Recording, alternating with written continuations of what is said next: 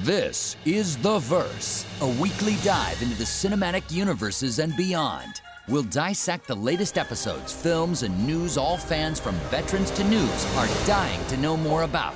Now, here's our team of pop culture superheroes we call the Verse Squad. Welcome, to the verse. Welcome back to The Verse, the podcast that sadly is with 100% more robot. Aye now, there surely ain't no reason to be me. This week we cover episode 5 of Obi-Wan Kenobi and do something nobody likes doing. Hanging out in Jersey City with more Ms. Marvel. What the? And we speak with Peacemaker's Danielle Brooks? Wait, what? Oh, nothing. Um, I distinctly heard you say Danielle Brooks. Yep, I heard it too. No. There's no way you heard that. I was whispering. No, I'm afraid you're telling hook pies, me friend. What are you talking about? He's saying you're lying. I am, I am, I am. How do you know that? I can understand Cockney. Bad Cockney. So you're saying you speak Cockney, but you don't know the difference between an adverb and an adjective? Priorities. And that's a Babe Ruth. I'm not sure what's going on here with pork pies and Babe Ruth and and we just get things moving. We're in a bit of a hurry. I mean, uh, let's meet the team. I'm Norm. I'm Lucas. Quick, quick, quick. Okay, okay, I'm Bridget. That is my name. And I'm Emilia, and this is The Verse News, where we bring you the latest in TV, film, pop culture, and superhero news from across the cinematic universes and beyond. Let's see what the squad has come up with this week. I'm very curious if Bridget will steal my news today. I have a couple of pieces of news, and I'm kind of hoping someone steals one. I don't have a backup. That's the problem. Is I just oh, got I one have piece of news. so much news today. Okay, well, Oh, well, then let's let's let's let Lucas go first, so nobody steals what he's got. Well, I'm curious. uh, The reason I say Bridget is because I have a feeling she loves this movie, or at least the cartoon, the animated version of it. Uh, but Guy Ritchie has been tapped to direct the live-action Hercules movie after the suc smashing success of Aladdin, the the live-action one, which I don't know if anybody has seen. Anybody here on the Verse Oh, Squad actually watched have- the live-action Aladdin version? Yes. Okay. And Yes, um not a fan. I have Yeah, I have seen fan. every Disney live edition, rendition, whatever you want to call it. I like calling them live edition. That's Live that's cool. edition. What did you think of the Aladdin one? S- visually stunning. Agreed. Will mm-hmm. Smith was the best part of it. Whoa, that's a hot take. I No, no, I thought he was actually- he I had the best in it. numbers. He had the best numbers. Keep Will Smith's name out of your sitting mouth. Get my wife's name. I'm I'm sorry. No, he was the worst part of no, that movie. I yes, don't. by I, far. No, no. Um, but it wasn't memorable. It wasn't memorable. Exactly. That's what makes it bad. No, no, no. I'm saying the movie as a whole. I'm not saying Will Oh. Smith. I'm saying the movie as a whole. What was remember the- memorable was Will Smith. Oh, come on. I said, leave Will Smith's name out of your Look. sitting mouth. Okay. Watching it with my nieces and nephews, I was like, "Can we just put on the animated one? Yes. It's so right. much." Exactly. I I'm gonna say this though, for me personally, out of all like the live remakes that they've done, Beauty and the Beast mm-hmm. was the best. okay. They did that it. well. They did that very well. Yes, and because they they hmm. they did a little spin on it. They hired some fantastic actors. They tapped. Ewan Isn't McGregor was in it. Come on, yeah, Look. Emma Watson. Like that was a great movie. But yeah, Aladdin was not that great. Look, a lot, the reason why I think Aladdin fell short was one, they tried making all of the musical numbers into like pop, like j- the, they tried changing the genre Yeah. from a musical to like a pop song, and that just didn't work. Um, Mm-hmm. The only one that really did work was uh, Prince Ali because they decided Yes. to go full on Bollywood, which is great. That was But- the best number. But still, Will Smith did not go over the top enough to try and encapsulate the amazing performance that Robin Williams gave us. Yeah, but he- in the that was a animated, fool's errand. And Yeah, but what was he gonna do? Like, Or what? Now I cannot remember the dude's name on Broadway who plays Genie, who also is able to tap into that same manic craziness. Oh, James Monroe. James Monroe. He is he so did so good. amazing. he did Robin Williams proud, okay? Will Smith fell short. They should have gotten James to play the genie. Instead, they went with Will Smith and it fell flat. I will not apologize for that one. I, you know, what, Horrible. honestly, uh, Norm, it's okay, but I will tell y'all that, like, I do work out to the rap version of "You Ain't Never Had a Friend Like Me" quite often. So It's not bad, Honestly, it's honestly. really not that bad. It's quite catchy. I mean, yeah, but like, I can't get, I can't get the sweat pumping when like Robin Williams is singing to me. But like when Will Smith is like dropping the beat to like Disney, come on, I love it. Well, I mean, at the end of the at the end of the day, whatever he does does slap. Yes. Wow. I get it. Wow. I, I'm picking up what you're putting down there, Norm. Come Wow. on, that was a good one. Hashtag too soon. no, I'm just kidding. Uh, to be fair, I though, said dad um, jokes rule. I've said this in the past. I think on here on the podcast, but uh, the Hercules animated movie to me is one of the top Disney films in terms of the songs. The songs have Mm-hmm. are just 100%. amazing. One of the 100%. best songs in all of the, the Disney. Um, Herc catalog. of of the '90s, Hercules and The Hunchback of Notre Dame are easily the top two, probably most underrated Disney films.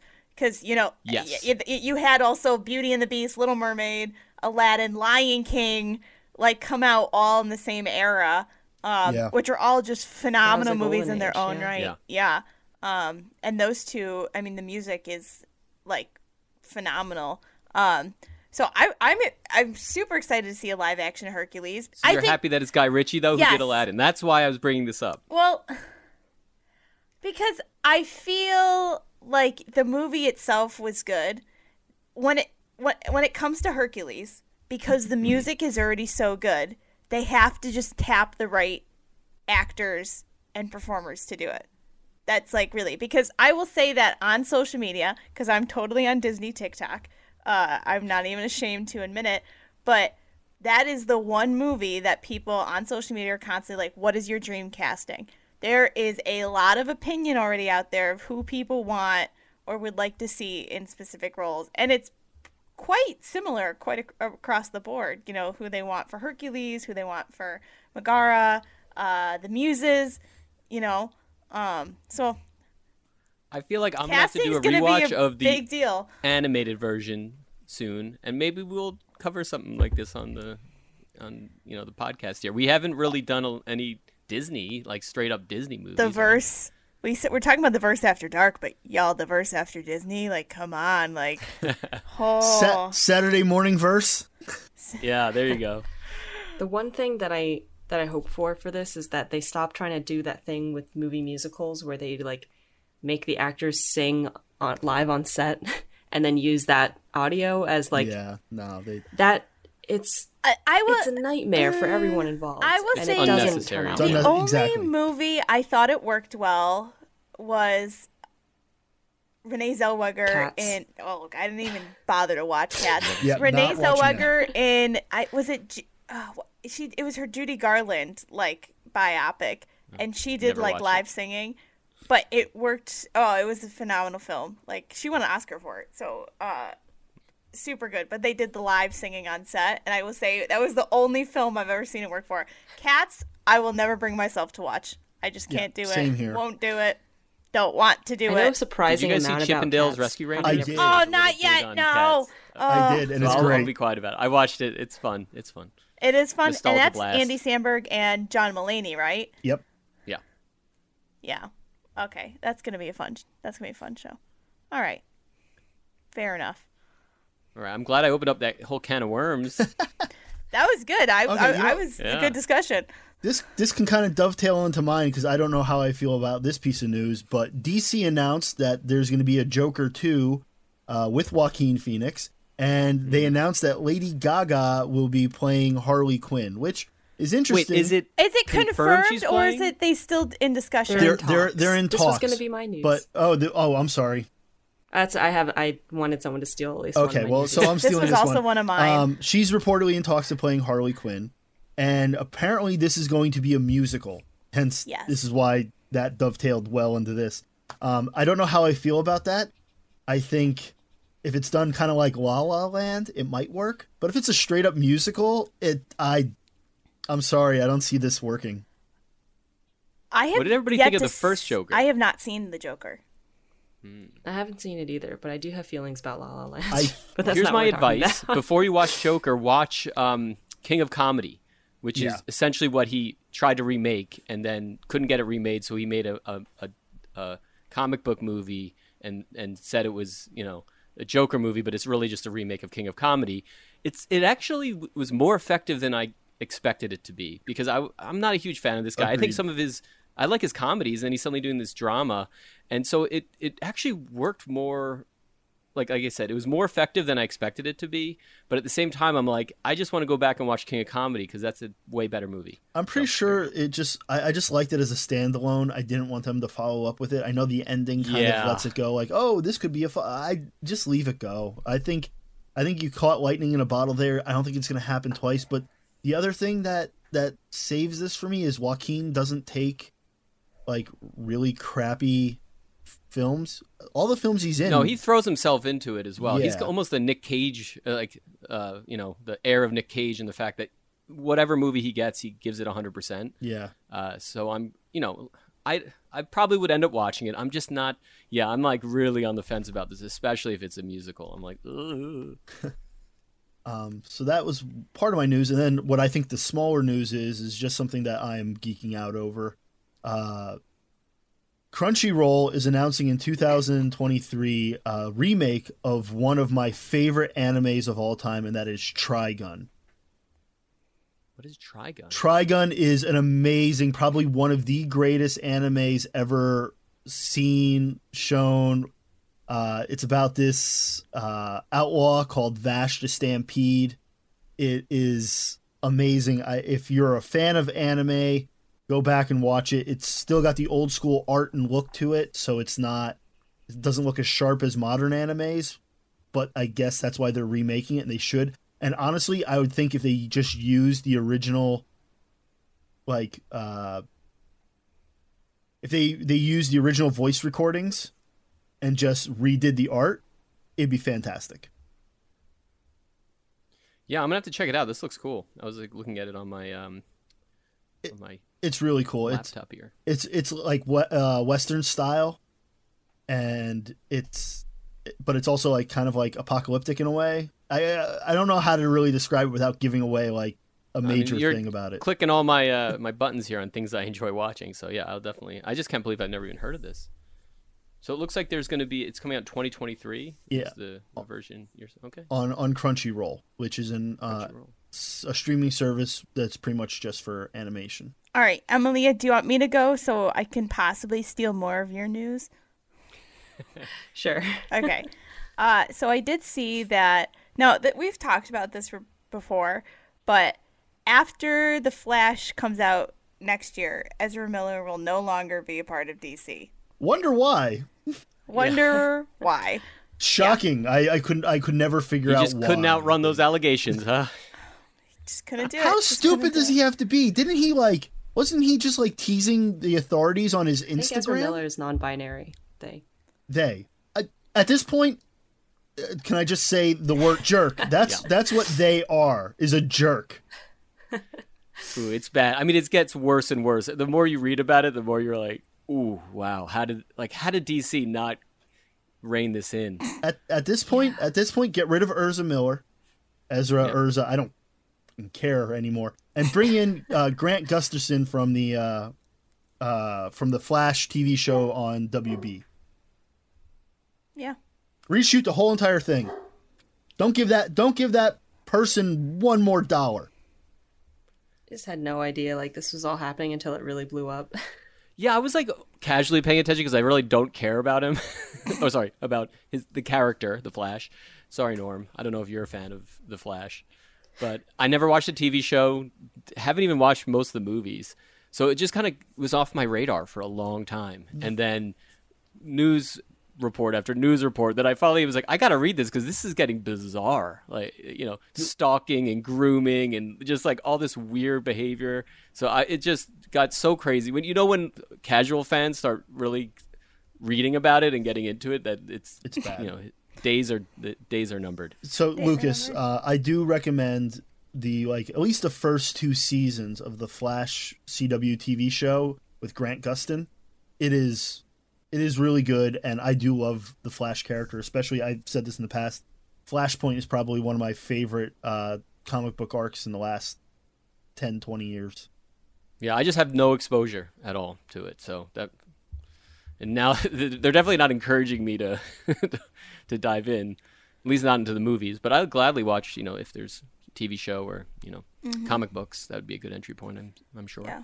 And also, too, while we're still covering news, I just want to give a quick shout out to uh, Jon Favreau, who has now uh, just basically taken over both Marvel and Star Wars and Disney in general. He's getting a star on the Hollywood Walk of Fame. Oh, nice. Wow. Good for him. Well, I'd rather have Jon Favreau in charge than um, uh, what's his name who did Star Trek and Star Wars. Abrams, J.J. Oh, Abrams. J.J. Abrams, yeah. which I used to have so much esteem for after Super 8 and you know I actually liked the first Star Trek reboot was fun like I, we were calling it Star Trek Wars because it was kind of like a Star Wars version of Star Trek um, but you know it was fun and and had energy and like I love that cast Yeah. uh, so I Favreau's doing a phenomenal job let him I hope he just keeps cranking them out because he's you know has a good batting average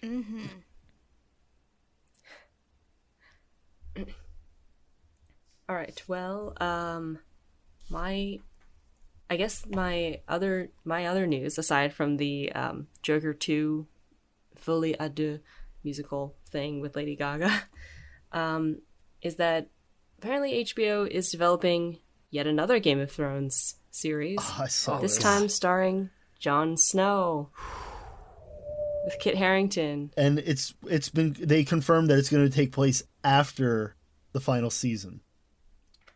Yes. what are your thoughts Emilia? I just, yeah, I don't really care. I mean, I, I like, you know, I like Kit Harington. I like Jon Snow. Jon Snow is not one of the most interesting characters, especially on the show. So, McQueen. um, Oh no, he's he's insufferable. Let's be real. Like I, he started out great, and then by the end of this se- the series, I just couldn't care less about him. Well- and uh, yeah, We might get more of Sam. who is this right? for? who is this? I'm down to get more? Sam. Yeah, I could totally go for more Samwise Gamgee. I mean, um, whatever his name was in the in the show. Samwell Tarly, very different, very different. Totally not inspired by or anything. I, I I don't know. I don't know if I'm I'm gonna be excited for this. I'm not like you said. Jon Snow's pretty bland. The biggest the biggest intrigue about him was who his parents were leading up to the actual reveal. A- After that, that character just lost all interest. And after his romance with his aunt, I mean, not to be too judgy, but oof, bad form, bro, bad form. Um, this actually makes me more excited for House of the Dragon. I'm like, that's that story I could get behind. Like, I think that makes sense. Like that you would make that tell that story. You know, the prequel, right? That could that could work. But Sure. this, who cares about this story anyway? Yeah, I mean, there's so many spin-offs coming out now, um, or like in the next few years. Um, it's overwhelming, Look, honestly. What ha- what happened to Arya in West West of Westeros? That's a good story. That's the one. She- that's like, the where is one. she going? That's the one. that's the story I could get behind. Yeah, I don't care about the take Jon Ab- Snow yeah. story. Give me the Arya story. I think everyone can agree with that one. Give me the Arya Stark story, not the Jon Snow one. Yep. I I mean, I would like, I would agree, but I just I feel like I'm so Jaded now. I'm just fed up with like these characters because so many of them got like just because like Arya was one of the best characters, and then the last season just kind of like, in my opinion, ruined it. Yeah. Yeah. Well, So uh, I'm actually, like, I'm gonna know if I care. I'm going to use a piece of news to like balance out exactly what you're saying. Uh, so Taika, I don't know if everybody heard that he has a Star Wars movie coming out. Yes. And he said he is not going to have. It's going to be all original characters. So no Skywalkers, no Obi Wans, and I love that. And honestly, his whole thing is like, there's more going on than Chewbacca's dad or whatever he was saying. Like, and that's what I want to watch. Like, tell new stories with new characters, and that's essentially what I would. That's why the, even the House of the Dragon, you're right. You're like we kind of heard about these characters before. Give me new people. Give me new adventures that I've like never heard of before that we be, will come to love and be part of the fandom. Like Listen, I am. what's so I'm- hard about that? I'm obsessed with Taika Waititi, and he like is reportedly now engaged to Rita Ora, who I'm also just like equally obsessed with her and her music. And I have, I well, Hollywood couples. let me tell you, I finally have a like a Hollywood celebrity couple crush. This never happens, but I, I do now. Still looking for mine. I'm still in the market. still in the market. Don't have one yet.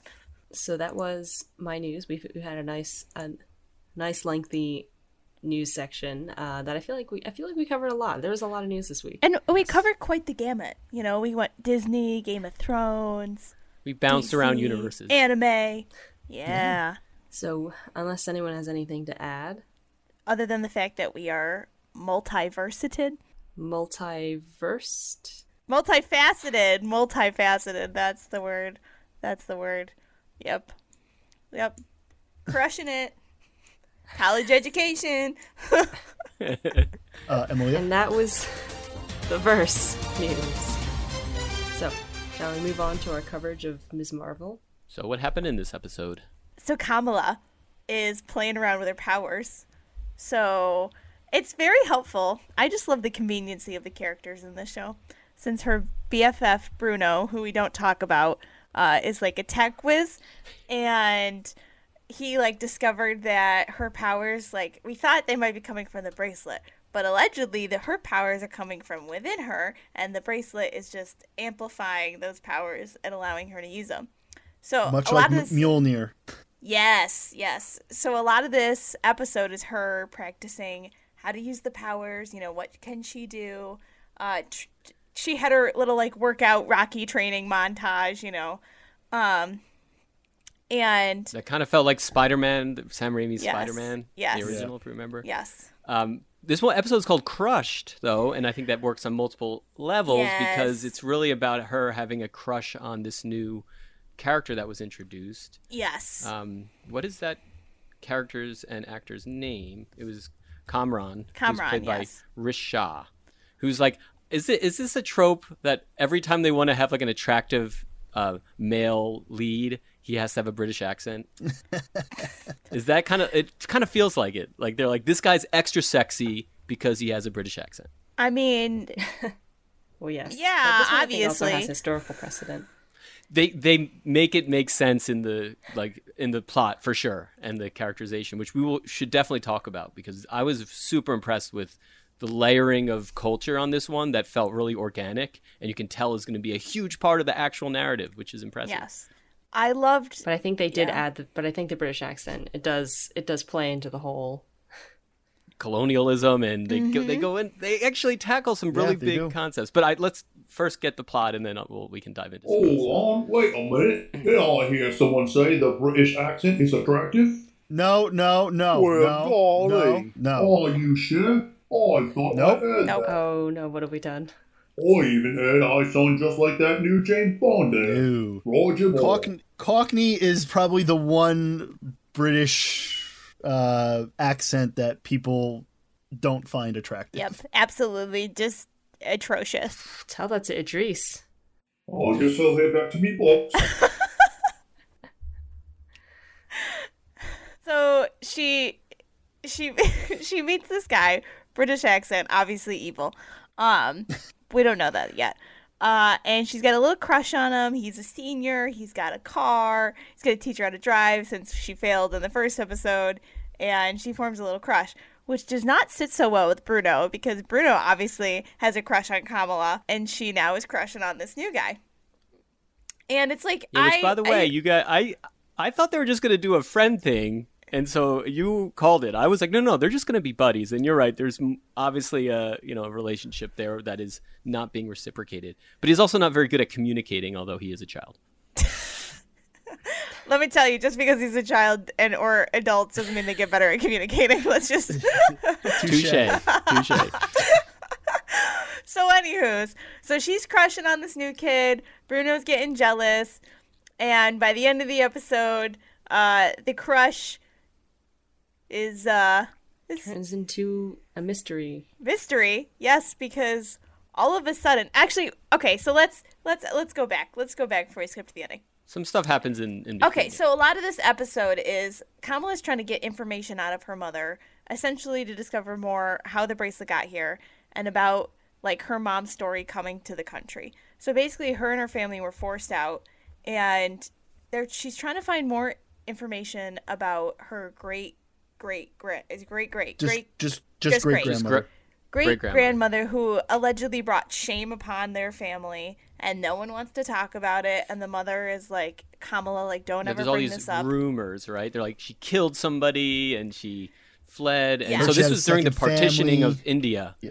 which we need to mention because this is the thing that I thought was really like smart of them to actually use real cultural, you know, uh, trauma that essentially when India got broken up because it was by the British who just essentially were like, okay, Muslims over here and Hindus over there, and they essentially split the country up into you know uh, Pakistan and India, and you know that I don't think people realize in Western culture that how like the, thousands of people died, like it was like massacres happened, uh, and it was Yeah. like people had to uplift their entire lives and move to a new place.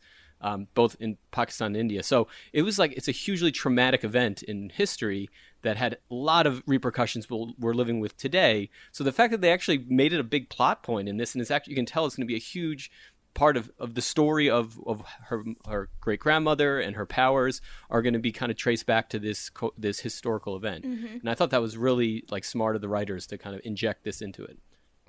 Yeah, Yes. and while she's trying to figure this out, uh, there's an agency looking for her, and they find her Yes. When she's trying to save a little boy who was trying to get a really poorly lit and didn't look very good selfie. yes yes yeah, exactly. That was a real modern moment it was there. It was. But it's important. So while she's like trying to save this kid, and early earlier in the episode, she had like one of those out of body moments again, where she basically goes to like The ancestral plane the or something. ancestral plane. Uh, a woman appears to her, an older woman, like reaching out. Um, we don't know who it is. Probably and her great grandmother though. Probably her great grandmother. We're Yeah. assuming. But then that same woman turns up at the end of the episode with Kamala's so-called crush, and he's like, "This is my mother." But we're like, "Hold up, isn't that Kamala's great grandmother?" And it's like, so you're saying that it's a Luke Leia situation. "Yes, yes." It's Uh, exactly no, what actually, I'm I think it's more of a Jon And- Snow. Uh, Jon Snow. no, Daenerys and, and you know what? What makes me say that too is because they had the moment in when they were out on their little date, and they could have kissed behind the menu. It was like the perfect opportunity, and they did it. And I was like, hmm. But then that made sense by the end of the episode. I'm like, yep. It- it also- it Marvel also didn't made- want to take it too far. I mean, they barely showed people having sex in the Eternals. like they're not gonna have Look, relatives I wonder if she might have just been nervous, like in high school and stuff. No, I, I was actually. They were trying to duck her brother, and they were talking. So I didn't. I wasn't expecting a kiss there because it was more undercover time. The only way it would have made sense is if like he was like, "Screw it, I'm gonna sneak it anyways." But that didn't happen because the entire time he's like, "I don't think they're gonna care." And then her brother showed up, so it really didn't ma- matter. Let me tell you, if this was a romantic comedy, they would have kissed behind the menu. I've seen it before. I, it- I will take your happened. your uh, expert opinion on rom coms here. So. Yes, it is. It is an expert opinion. You've got that right. Okay.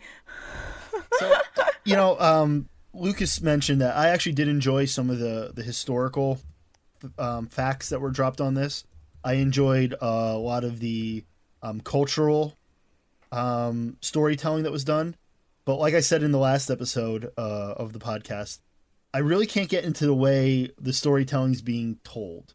Um, it's definitely being told for younger um, viewers because honest, honestly, like the choices that they're making on on just just like how things are perceiving reminds me of like in a way 80s like 80s. rom-coms and Yep. i'm like oh i'm i'm past this so like i i didn't hate this episode but at the same time i'm not loving it it's very lukewarm for me Um, I don't know. I, I really, I did enjoy this episode. I feel like maybe because I find her a little more relatable uh, in many ways. Like I, I, high school was not that long ago for me.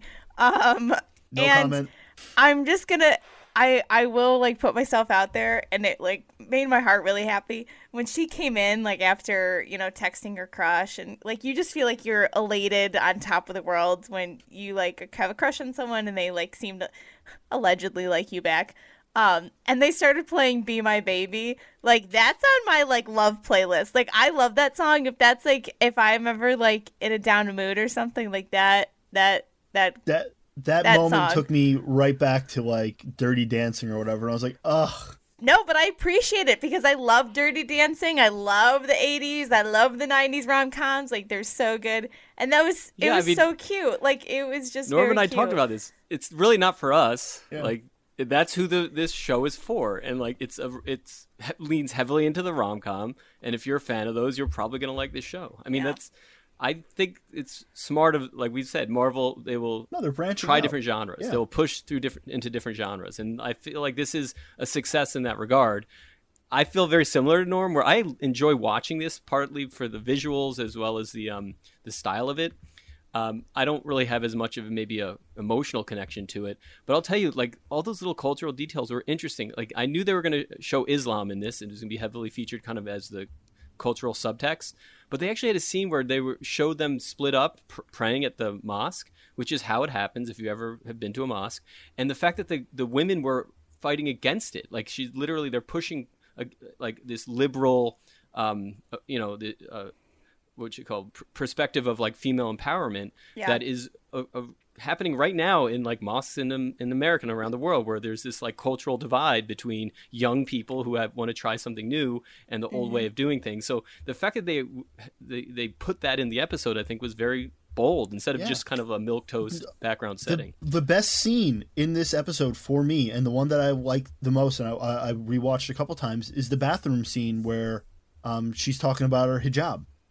Mm-hmm. And Yeah, how and that how was cool. That's what I before mean. They- putting it on, she she always got the you're not ethnic enough, but oh, and then on the other side, oh you're too white, and then Yeah. she's like, but I put this on, and after a little bit, I just felt like me, and it's like there, that's that's There you go. that's the Yeah, point. That, ex- that should help explain it to a lot of Yes. you know Westerners who haven't been you know immersed in, in different cultures. Like, ugh, I It's like- will say. this is very good for that reason alone. No, it's very do, good. Do it if it if it's what if it if that's what you want to do and that makes you feel complete, do it.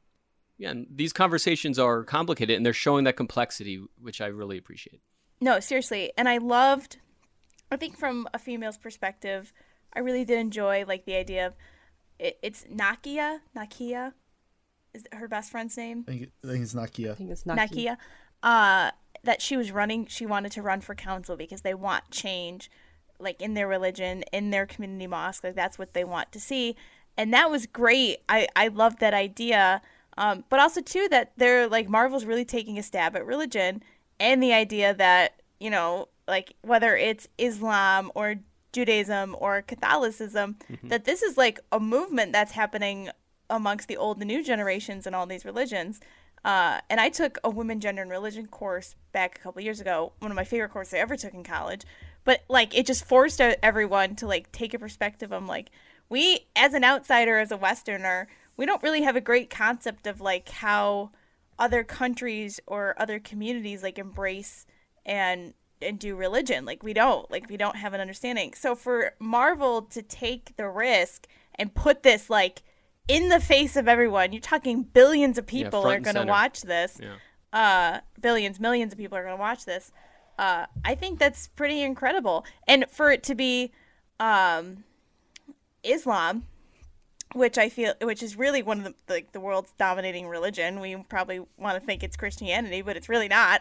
Uh, like I think that's pretty powerful. So I just I loved it. I liked the episode, and I'm I'm excited to see more of this as the season continues because it's super important. I mean, Marvel, they're if they're gonna they I think they understand that if they're gonna have the most eyes of the entertainment world coming to them, then they need to understand that they have a power and they have a responsibility to do something with it. Marvel Marvel's been doing this for a while. They made in the comic books at least. In the comic Yeah. books, it's well established for several characters and major characters that religion is a very important part of them. For a long time, they were missing that Muslim voice, and they got that with Kamala Khan into the the late 2000s um, with Ms. Marvel. But before that, you know, Ben Grimm's uh, Judaism, uh, along with along with Magneto's, obviously, uh, were very very big cultural standing points. There's also uh, other characters that have a heavy like Buddhist or Shinto, um, even though Shinto is more of a way of life than it is a religion. But they had very like strict, like the, they these characters have existed and they've been told and celebrated in the comics for for decades. And now Marvel's finally getting around to like, okay, now we're opening up this world. We also have to open up the world, the idea that like, yeah, these these other things exist because besides Captain America's one line in the first Avengers movie, there's no real mention besides Thor, obviously, and, and all that side. There's no pantheon of of religion uh, that's pushing Christianity or whatever, but there doesn't need to be because a majority of our viewers already know that. They've already seen this. It's it's already established. For a lot of other people, Judaism and and even Yeah. though Moon Knight should have went, uh, I think, a little further into that, uh, would have been nice. But No, like but I with think this, they did a good job of it. They they they made the setting it like made sense. It was like at his, his mother's shiva was like a huge deal for like Right. his character. That's where his character essentially like broke. Yeah. But they um and then in Daredevil, I mean the Catholicism is a huge part of that character and it's intricately tied in and they did a wonderful job of like having it there and be front and center, but it still was not like the you know the the, the main story, the, the struggle of, of that character of Matt Murdock is a big part of it.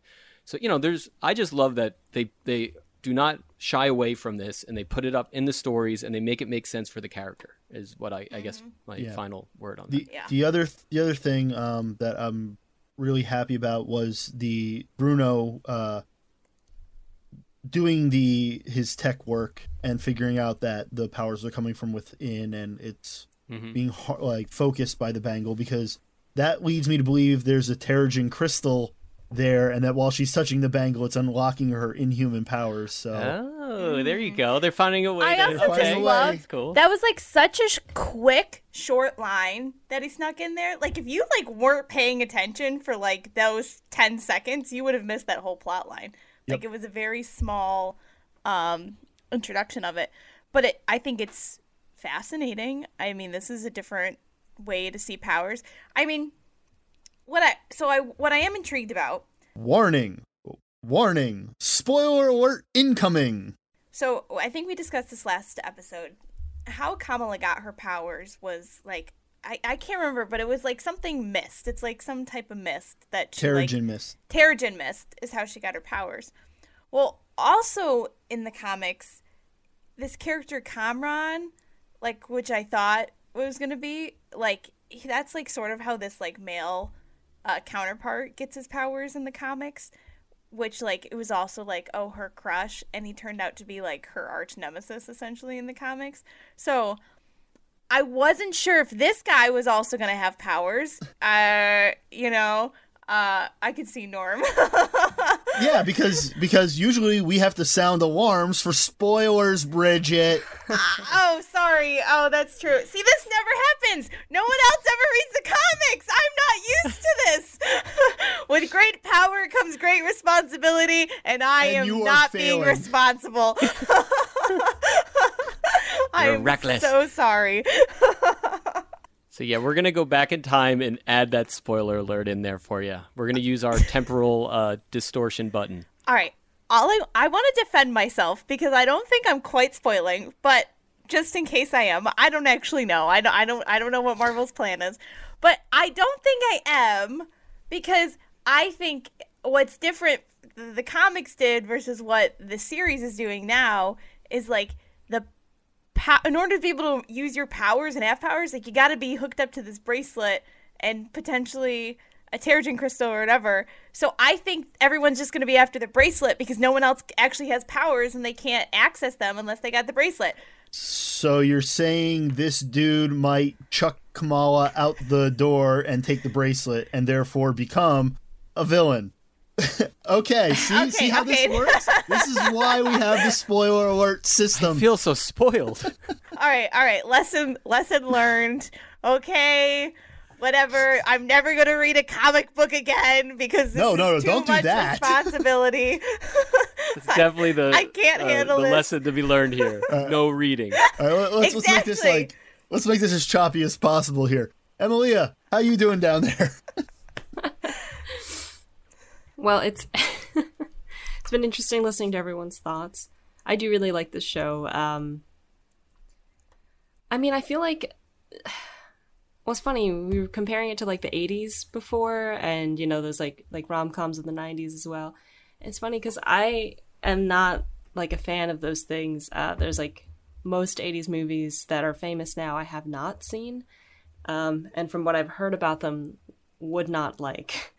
But um, this felt like very charming to me. Like, but I think I'm interpreting it more as like, um, like to me, it feels like they're going for an over the top version of that, and so I'm not taking, I'm taking it as seriously as I feel like it takes itself seriously, which is not very. Um, and then when we move on to like the, in my opinion, like the much meatier, more interesting parts of the story, which are about like family and culture, like that's when they take themselves a little bit more seriously and that's the part that i'm more interested in. I think some of the lines are a little bit like like it's it's it's a little bit like telling rather than showing. Like there's some parts where i think the script is trying just a little too hard but i also think that that could be done out of necessity. Just like some things just need to be spelled out Yeah. for certain audiences and it kind of fits with the whole like with the rest of the script where it is this very like you know this per we're essentially living in Kamala's head Kamala's head this whole time where like everything is um dramatic everything is direct um and in you know plain plain text essentially. So when they say things like this is about women's empowerment and it's like okay we get it but it's like but but you know it fits with the way that she is like experiencing her world. Everything is so full color Right. in your face so i like it a lot. Um i i like the whole thing with kamran too. I think it's hilarious. Um and i like i'm a little mixed on if he's gonna as we've spoiled if he's gonna make a turn to be a bit like I, I do think he's not gonna he's definitely more than meets the eye but um like if this romance between him and and kamala doesn't work out like i don't know that i want her to end up with bruno because i like their friendship and also did anyone notice that bruno was dressed exactly like marty mcfly Yeah. Yes. Oh, thank you for pointing that out. I, I literally stopped it while watching it and showed it to the family to be like, look it. And then I realized nobody cares but me. so thank you for pointing that out. Yes. Um, I care. Yeah, I definitely like the Bruno friendship, and I feel like that's probably what they're gonna lean towards, since like the one of the plots in this episode is that he got accepted to this like accelerated college program in California, so he's gonna have to leave. Was it Caltech? Yeah. Where was it? Is it a real Caltech. place? Okay. Yeah. Caltech. Uh, That's where my dad went, by the way. Ooh. Yeah. Wow. Alumni. Dang. Well, the, I'm worried now that he's not going to accept or he's not going to go because of his his his, his interest Uh-huh. in Kamala. So that's like, oh, you just want to shake those little kids But- and be like, your education's very important. By the way, th- this this guidance counselor I want less of. I am. I, Isn't I, I it don't the know if this the trope of like, oh, we have to have I the thought was a cool. guidance counselor. I just assumed. I think pretty sure it was a guidance counselor. Jordan Firstman. why does Oh, he that's the remind actor. me of That's like Mr. a Wilson. He reminds me of like a discount Adam Levine. Adam Levine's pretty else see it? discount to begin with. I mean, I don't just- know. I, It he's just seems like a trope lately. The whole like, oh, I'm the cool hip, but It's like the- not no, no, too no, hip, it's the- ready- not it's the- too- it's the woke millennial. That's exactly. This, this, what it is is. this guy just this particular character like I was okay with it seeing Isn't him he one time, to be though? but two like Yeah. him, him having two scenes in the first two episodes is just like ah no too- more too of that many. guy. oh man, that is that must be how Gen Z sees old millennials. Mm-hmm. Yes. it's the, the, it is. It is. Can confirm. Fair enough. I accept It's like back in my day when the when the old boomer would turn the chair around and be like, "You know, I'm trying to come down and talk to you on your level," and it's like, "Oh my god, no." Well, I get like my sister's a millennial, so and I know how she talks and how the guidance counselor's talking. There's just a little too many similarities is all I got to say on that. So, I don't know. I'm I'm happy to be dunked on, even as a young millennial. I just think that uh, Gen Z knows what's going on, See, I, I and I'm ready to be dunked on. I I think the issue with the guidance counselor, it's like he he like his personality trait is being a millennial is what I guess I'm trying to say. Like it's not that he's just a millennial, but he's like fully embraced like, you know, like that's his personality. He's he's just painful, and that's part of the reason why I don't like this as much as I would. Is like that again. That perspective is just not for for me, it's- and it's fine because it's for someone else, and I recognize. But it's still good storytelling. Like Yeah. there, there's the story that's being told is still interesting. It's just the vehicle mm-hmm. that it's on is definitely not the vehicle that I would be driving. Yeah. Good. Can I give a shout out to one of the performers in this, uh, Alysia Reiner, who plays Agent Deever, who is like in everything. I love her a lot. like Orange is she always New pops up Black? and stuff. She was in Orange is the New Black. She was funny in that. Um, she's in like uh, just so much TV. Um, so anyway, I just want to give a shout out. I like that she suddenly popped up, and I think we're gonna get more of her because she's the agent hunting down the soups. Oh yeah, good point. Nice. Yeah, I, I it- again super funny because I'm watching The Boys simultaneously as I'm watching this, and Mm-hmm. wow, what a difference! What a difference! It is weird to watch them on the same it, day. it oh, I've been watching them back to back. That's been my Friday. I usually start with The Boys. And then go to Miss Marvel palate because cleanser. yeah, going You from Miss pick up- Marvel to the boys, just like yeah, that's That, that- that- Mm. I don't want to derail the conversation, but the last episode of The Boys was gut wrenching. I was like, oh, Yep. like I could see what needing a palate cleanser before like getting Yep. back into life after it. Yep. Which we will be covering The Boys, which I'm very excited about because I have a lot to say about it. On the verse after dark. yes, yes, it will be a very much rated R episode. the verse up all night.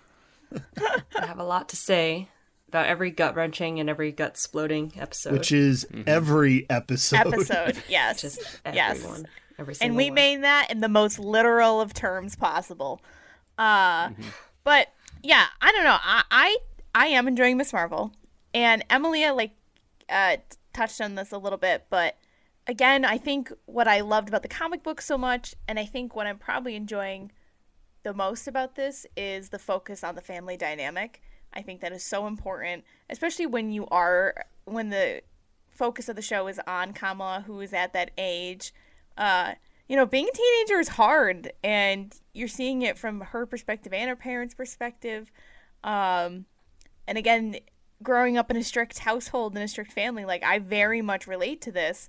And like many of the conversations that you hear her having with her parents and how she goes about communicating with them is just something that like I, I have lived day in and day out. And as someone who's st- still currently living at home, I still deal with on a daily basis. See- Um, and it's just, it's just, it's a nice turn to see that because for, for me, this is in many ways one of the most realistic shows that Marvel has done for me because I'm like, dang, like, ah, like this has happened to me. Like I see this, I I know how you feel, girl. I am so sorry. Like I get, like I promise life will be so much better in a few years. Just like you see, you see, this is this is this is where the disconnect is for me because that was a long, long time ago in a very in a galaxy very far away from me. Um, so that that's where the disconnect is actually happening for me. I do like seeing the family dynamic, but like when you're saying the whole like, oh, it's so tough and whatnot, and and now that I'm older and where I'm at in my life, I realize no, it wasn't that tough. It was definitely Yeah, not it's that. only gonna get worse. It only gets news for you. worse. No, it's a different. It's, a different challenge, but the the one thing you do gain is your independence, yes, sort of. and, and I'll say this: I think, from growing up as a teenager, like you know, men and females are different, and I just feel like, you know, when it comes to like the strictness from the parents, like wanting to go out and especially like start relationships and meet boys and or mm-hmm. girls, all of that. Super different It's- for Yes, yeah. it's very different. And i just like thinking of that again like for me like being 16 17 was not forever ago. And i just like i know mm-hmm. my mindset at that age. And you know it's just like i just i if i could go back and just hug my like 17 year old self like i would want nothing more. And i just want to tell her like you know like you got to experience life. Like it's not the end of the world you know when you can't do this it seems like the earth is crumbling around you. But like every obstacle you overcome like the stronger and wiser you become. And that's just a part of life and growing up. But it's like when when you are only scratching the surface of like adult issues and things that like hit you at that age it's like oh my god. Like I, like i'm gonna jump off a cliff. Like it's just it's just what ha- happens. Just how you feel. So it's just i like it You'd go back and hug your teenage self. I'd go back and smack my teenage self and be like, dude, enjoy this. All your problems, they're nothing. I'm kind of with you there, Norm. the difference is, so Bridget, I totally get where you're coming from because as I was growing up, like I had the more the Bruno situation where I didn't have any uh, restrictions. I could just do anything, and I also was a white male in the United States, so a lot of this stuff had like you know didn't weigh on me, and I didn't have as many you know guardrails. Um, but at the same time, I had a lot of friends who were immigrants and immigrant families. So like I could see like you know I would as an outsider looking in just see that how much they had to try to navigate all this stuff. And even as like as guys would have to, a lot of restrictions and and rules on what they could and couldn't do and a lot of pushback from their families. So you know but also came with a lot of expectation like you're talking about. Like you had to do really good in school and you couldn't mess around. You couldn't get into trouble. So like i I totally get where you're coming from, and I think this is what we keep going back to about how Norm and I. This is really not a show that's targeting us, um, and that's fine. Like obviously, Yeah, it has a, a huge uh, you know audience out there that this feels a lot of um, connection to it. So No, I'm with I'm with Bridget with the hugging. I also have to laugh too because I wasn't like super looking forward to watching this. I think because I just was like, oh, this is gonna be for little kids, and I've been watching The Boys and watching all these other crazy shows. I'm like, oh, this is gonna be so childish. Like I don't even don't even want to get into it. And even after like watching the first two episodes, like I think like these are my favorite discussions. Like I've never looked forward to discussing a show so much than after watching this. And I think just because there's a lot to unpack and for me like I very much relate to it. Um and I and I love this and this is why I loved like I love I love taking philosophy courses and religion courses in college because I love to talk about this stuff because it's so convoluted and I love hearing other people's perspectives. So like Lucas and Norm, you guys are just saying that, you know, like this isn't really targeting us. So it's like fascinating just to see how that's working. So if you're that's really into philosophy out. books, I have a. I recommend. There's a Michael Schur who did Parks and Rec. Mm-hmm. Uh, he has a, a book on uh, ethics that is essentially based uh, uh, springs from The Good Place. Like it's all of his research. And it's called How to Be Perfect. Wait, and shut it up, is 'cause I so love great. I highly recommend anybody and get the book on tape because love he gets Good all the actors from The Good Place to be to, The Good to Place, read Parks and well. Rec, like two of Yeah. the best TV So shows ever. It's called How to Be Perfect. I highly recommend you get that audiobook and listen to it. Okay, will do. Will do. Before we move on, was there any kind of uh, theories or things that we wanted to discuss that we haven't already spoiled? Well, Yes, Bridget, Bridget in the back. already spoiled what I was going to say, so Okay, um, I- I I'm not gonna spoil anything else, but I had to look it up after the episode. Actually, I didn't look it up. Twitter told me about it. So when uh Kamala and Kamran there were talking about Bollywood, and they were t- talking about how their moms and their grandmothers like loved the same actor. Uh, I didn't realize they were talking about the Eternal guy because I did not remember Yeah. his name, and Oh, because missed that that. movie was so not memorable, it makes sense. um, and I'm like, who are they? And then I'm like, I was like, am I supposed to know like Bollywood actors? I was like, I, I mean, that's on me. I don't, I don't, I'm not familiar. But then Twitter was like, LOL. And they were talking about him, and I was like, oh, that's who it was. Kingo. Yeah. Yep. Yeah. No, I, I that was my only uh, tie-in that I I had for this. Well, so Bridget took both of my uh, my my spoiler and my uh, my my Easter, Easter egg. egg. Well done. I'm it, so All on right. it. I'm so on it. Wow. Norm's going to kill me. All right, are, are we all done with Miss Marvel then? Uh, I'm still just interested in seeing where they take the like the immigrant story aspect of this because there's obviously some some stuff that happened during the partition. There's obviously some stuff that happened like with Nani and great grandmother and like some things that like Kamala's mom knows about and like doesn't really want to talk about might explain some of the way that she behaves. It's gonna sound weird, but hopefully it doesn't explain all of how she behaves because like You want it to be you want it to be part of her own person. Well, it just like it would be a little unrealistic if they were just like, oh yeah, if she if this like if there wasn't this supernatural thing that happened, um, she would be just like any other Western parent. Like that would be super um, alienating and odd. Um, and it would be kind of nice if that would like explain every immigrant kid's like trauma growing up. Just that there was like something as easy as like superpowers. And and not just like unfathomable gaps in generation and culture that can never be fixed. Um see footnote everything everywhere all at once. I love that movie so much. but um so yeah i'm excited to see more. But i, I do kind of get the disconnect because i'm a, i am a little bit like some of these moments are a bit much for me are a bit kid-like for me All right, or well, are we done with Miss Marvel then? Because we kind of have to get a move in. yes that's it for Norm, let's go. Oh, where are they off to? Well, as plain as you can see, it points me. Okay, Lucas, hop in. And, And away, away we go. We go. Ah, Ugh. I wish we didn't have to do this, but the door lined up this challenge and the rules said we could not tell Emily and Bridget. I mean, it stinks, but maybe next time, right? I mean, Dorothy waits for no one. We're here. Jump out.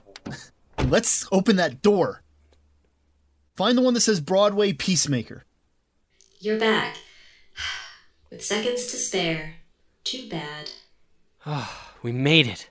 Now, if you would be so kind and open the door, I will continue my cubing. Your fate awaits behind the door. Thank, you, Dorothy. Oh my God! Look, it's Danielle Brooks, The Tony nominated star of Broadway's The Color Purple, Tasty from Orange Is the New Black, and one of the stars of James Gunn's HBO DC series Peacemaker. which we cover in episode forty-three of the Verse. This is incredible. All right, let's go talk to her. Hello. Hello, how you doing? Doing pretty Good, good. how are How about yourself? I'm good. I'm good, guys. What's going on?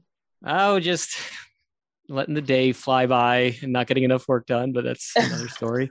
um, are you in New York right now? Uh, doing the no, Broadway? I'm No? in Atlanta and I'm Oh, okay. shooting um C- Color Purple the movie right now. So I had just got off work at like 5:30 this morning. I had to take my daughter to daycare this morning. So I was like done for. I was like, I'm not gonna be able to phone the Senate. So I'm grateful that we get to get on the phone now. You know, appreciate y'all. Oh, same. Well, Um, yes. Like it's exciting. They're doing a, a, the color purple. So you were on the Broadway revival. Now they're doing a, a, a TV show of it or something. Yeah, I'm on the. I was in the Broadway revival, um, uh, and now we're doing the movie. They're redoing the movie, Oh, cool. um, okay. but with the, it's a musical now. Oh, okay. And I know that sounds cheesy, but it's really good. I swear. like, no, listen. I'm gonna tell my mom that she's gonna be like in tears. She's gonna love to see that. yo, look, um, if you go see it, you might be in tears too, my man. Dude, I cry. At, listen, I'm a huge softie at, at anything like this, so- Likewise. oh, you gotta go see it. It's got some humor too. It's deep, but it's Mhm. definitely got a lot of humor. At least my character brings the humor for sure. Well, actually, that's a perfect segue because you know I've been a fan of yours since Tasty on Orange Is the New Black, and that Thank you. role was you had so much like drama, but also comedy moments. It was just such a good Yeah. blend, and then so it made so much sense when I saw you in Peacemaker. It was like a great showcase for kind of what you can do. That's love. Thank you, man. I Oh, appreciate James Gunn because he's he's really the goat, man. I hmm I just like he watched Orange as well, and he was a big fan. And it's crazy because at the time he hit me up, I had just had my daughter. You know, she'd been in this world for a few months, and I was like nervous about like I don't know if I'll be able to work for a while, and I mm-hmm. had just turned down this action movie that I really wanted to do while I was pregnant because I was pregnant, and I couldn't do it. And so when this came around, he was like, "Yo," my team was like, "Yo, James Gunn wants to have a meeting with you." I was like, "What?" Get James Gunn, Guardians of the Galaxy, James Gunn. What? Okay. Um, they, they're doing a new show with John Cena. What? Me? Me. because like that's so rare and, and it's starting to become um more common now that we're starting to like see people that are not uh you're like normally uh, in in these type of in these type of shows or even movies per se like DC universe or Marvel universe we're starting to really like expand the range of who these people are so I was very in shock you know because mm-hmm. I had never really seen anybody like myself besides like Viola Davis playing Amanda Waller that really was encouraging like seeing this dark skinned woman with an afro in this movie so now I'm like, yo, I get to play her daughter. What? Mm-hmm. I was like over the moon about it. Over the moon about it. so so that's really interesting because uh, when they pitched it to you, was the first thing they pitched to you the opening credits, like how you guys were going to do this like really elaborate dance number, but do it so deadpan? Like, Actually, how, I think I think James Gunn purposely didn't tell us until like halfway through shooting because he was like, now they're locked in. have, they have to do this shit. You know what I mean? So um, we didn't find out until like halfway during shooting that we were going to do this, and I was really nervous because I was like, "What in the world kind of dancing is this? Like, this is not your cha cha slide." I'm like, I don't know what this is. So um, we did it, and like it was really fun you know, I had to work on my facial expressions a lot actually because James kept being like, I didn't know it was supposed to be deadpan. So mm-hmm. I'm sitting up here giving like Michael Jackson thriller like faces, and like he's like, Danielle, chill out. Uh, I was like, oh, sorry. but it was fun. I'm glad we did it because people seem to really love it. Oh, I mean, that oh, is the, yeah. Yeah, the, the the unwritten rule about watching this series has been um, thou shall not skip the opening number. Oh wow! At all? Yeah, Did y'all do it? My... Have y'all learned it? No, but that's a I'm not that Norm, coordinated. Norm, cha- no, come on, Norm. We got challenge accepted. I will gladly try to do that. Send um, me a um, video. you got it. I mean, the, the the cast just looked like such a blast. It's one of the reasons I adored the show. Is you know, it's not like there's one singular lead. There's just like this incredible, uh, you know, uh, ensemble to work with. So, what yeah. was it like, kind of behind the scenes? Is it uh, as fun as it was to watch as it was behind? Because I know a lot of work goes into these things. Oh yeah, it was. It's a lot of work, and it's definitely tough during it doing during doing something like this during a pandemic, mm-hmm. um, and in another country. We shot it in Canada, and um, you know, I had to be away from my husband and my child for a long time, and like you can't really like bond with the cast like you normally would because you can't catch the vid. It was tough, um, but we still found ways to connect you know, Freddie's amazing dude to work with, and, and Jennifer Holland's so great as well and so focused. And I'm glad that we were able to bond, being the only two females really on on on our side of the show. Um, but yeah, I mean, the boys, it was crazy because I really felt like I was being inducted into a boys' club. Mm-hmm. I had never heard so many dirty jokes um, behind the scenes ever in my life. Uh, but by the end of it, I was probably throwing out the worst dirty jokes.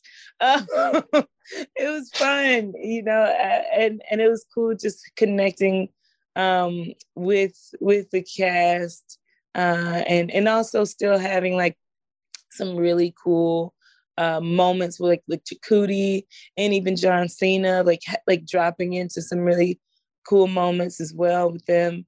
Um, so yeah, I think James Gunn did a great job of having his um, the group of misfits. I think he put together a really good group. Yeah, the the cast is amazing, and again, Lucas said that you know they. It seems like you guys had a lot of fun on the set. Um, did you have a favorite scene to film while you were doing this? Like one that like uh, particularly uh, yeah. stands out? Like, wow, this one was a blast. there's a few because I really actually like stunts and action work and stuff. But at the end, the last episode when Adebayo gets completely slimed um, by the cow was Mhm. pretty wild. I mean, I they wouldn't let me get up there myself, so I did have a stunt person falling out of the cow. But putting all of that goo on me after was like, ugh, it was. It we had to videotape it, ship it on Instagram or something. But like just all this goo and just being like, fuck shit, oh my god, this girl's blah." um, and John Cena just looking at me like, what? That was cool. But also like just like doing my action scenes with John was fun too because he's so like he does this, you know what I mean? Like this is his thing, you know. This Right. dude is in Fast and Furious, you know.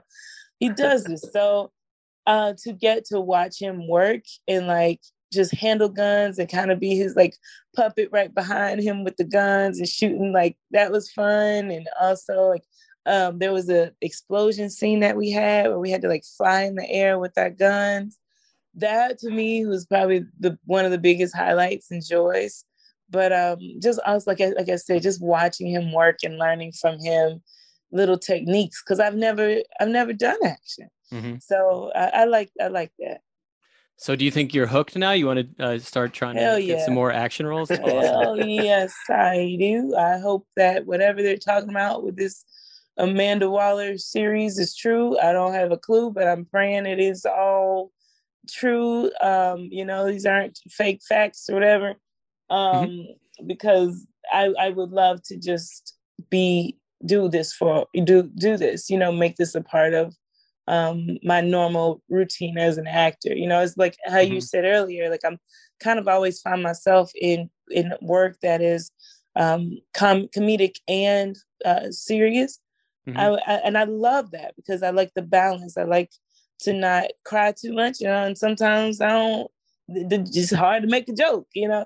But um but I, I would love to continue to add action to what I do. Um, I really enjoy the genre, and uh, and so yeah, I hope that James Gunn keeps bringing me back. He's pretty consistent with his friends and homies, so I hope that I get to stay.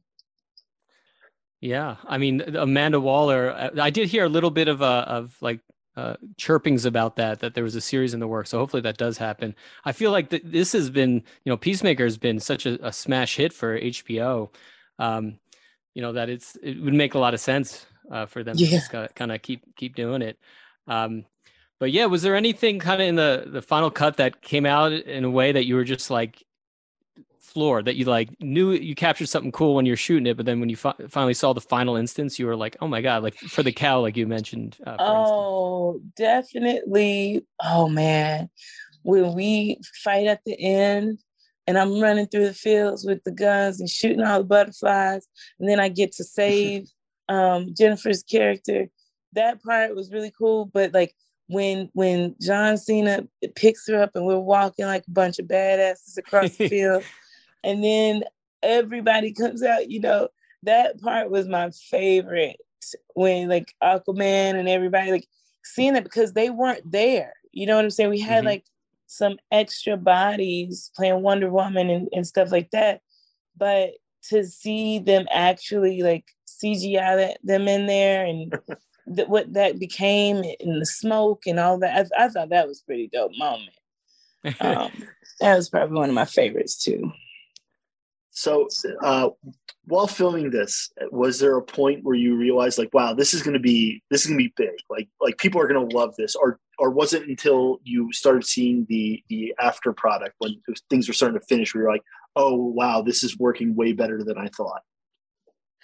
That's a good question. I think normally for myself, I'm realizing when I'm pretty chill about um, a show, then it's probably going to be a hit. And that's what I felt with Orange. You know, I didn't really know what it was going to be. We were calling it a web series at the time. We didn't know it was going to be a hit. And it was one of the biggest things out. And then with this, it's like, I know we got good money because we got James Gunn and we got John Cena, you know but I still didn't know because this is the first time we start, you know, starting to do something like this in DC Universe, doing a TV show. But it really became a hit. And so I'm I'm really trying to just chill out on all my roles now because it seems like that's the, when the show becomes big. But the moment for me probably landed more so after because this is still a new space for me. Um, that I'm very grateful and happy that like the comic world um people have really like embraced me and like not like been like you don't know shit.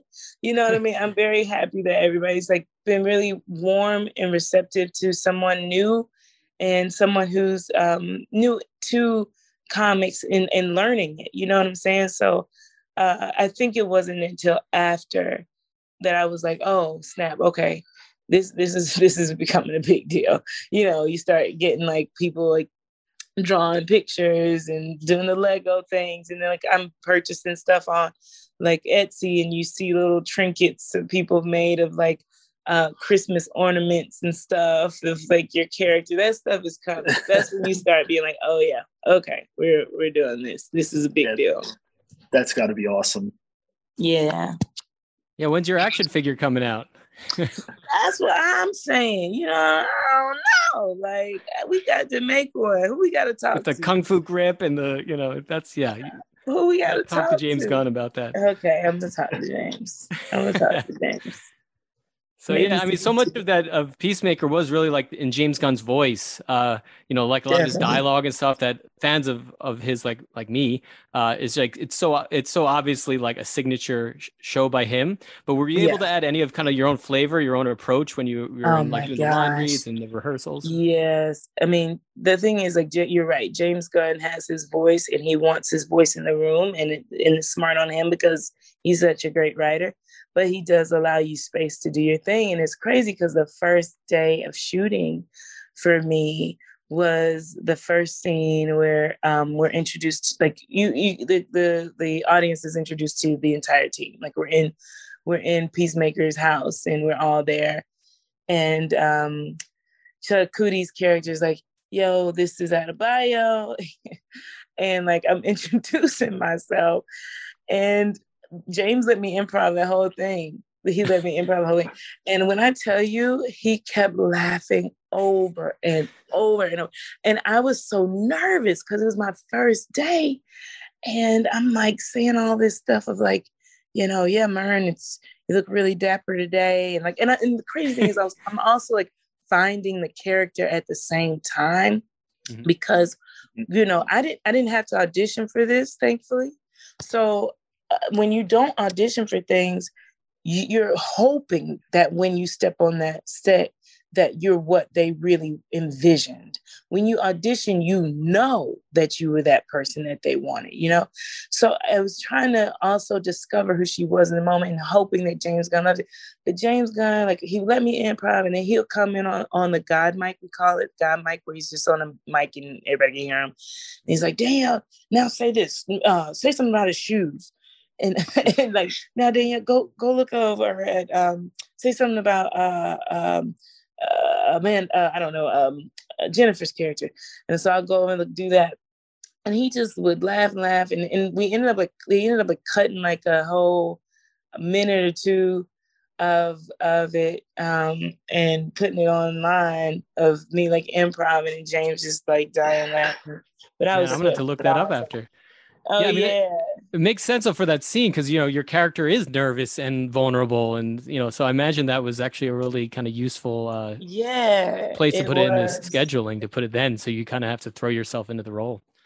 Yeah, and Steve Agee man, that's my dude. But he, like I said, it's my first day. He's sitting there recording it because he's not on camera, recording the whole thing, and I was just like, man, come on, because I'm nervous. I don't know. Like Steve, you know, knows James really well, and obviously Jennifer does and John Cena, but I don't know. I'm not, I'm new to the crew, you know, and he's sitting there recording the whole thing and just laughing his balls off. But I'm uh, I don't know if I can talk like that on the show. But oh, anyway, oh, we encourage okay. we encourage okay. talking like that on the show. well, I learned a lot from being on Peacemaker how to talk, but um, but yeah. they really did train me well. But anyway. Um, so yeah, so uh it was a good time and uh, I hope you do watch that clip because it's really pretty funny. so I want to be mindful of time because I, I know we said something. I hope you have uh, time for like one more question or, or two. I think so. Okay. Um, we're we're obviously all looking forward to season two. Um, do you have any tidbits or news you can safely share about season two right now? Um, the only news I have to share is that it seems to be happening. That's all I know. We aren't shooting right now, but um, it seems like it's going to be a go. You know, HBO is really excited about it, and all of us have been willing to come back. You know, so uh, I'm I'm really praying that we do it. You know, I know everyone has busy schedules, and I know that James Gunn's been working really hard. Um, but yeah, I'm excited to like get back together with the band. You know, the 11th Street Kids. Mm-hmm. well, so last couple of questions we'll do super quick, just kind of your preferences. Who would you rather have as a best friend, Peacemaker or Eagly? Oh, damn. Ah, Eagly. Eagly. Nice. Correct answer. um, who's the more controlling mom, Amanda Waller or V? Oh, damn. Sorry, these questions are good. oh, man. Nor- Norm came up with these ones, so yeah. That was tough. He cuts I'm deep. gonna say, yeah. I'm gonna say Amanda Waller Ooh. Mm, yeah. Okay. because V, because Tasty was able to get away from V, Good point. but Yeah. Amanda Waller, like, It's just oh, that's a hard one. I think that's a tie. I think it's a tie. I think it's a tie. Ooh. Okay. All right. Well, that's it. That's uh, our That's questions. it? Thank you Oh, so okay. much for you know taking the time to speak with us over here at the verse. Okay. Yes, thank you so 100%. much. All right, guys. Y'all have a good one. You as You well. too. Bye. Thanks. Bye. Bye bye. All right. That was just amazing. Dorothy could use better sound equipment, though. I heard that. Never mind. Never mind. We just got to speak with the incredible Danielle Brooks. Get audio producing out of your head there, Norm. Oh man, we gotta go. Bridget and Emily are still waiting for us. Hop in. I'll drive this time.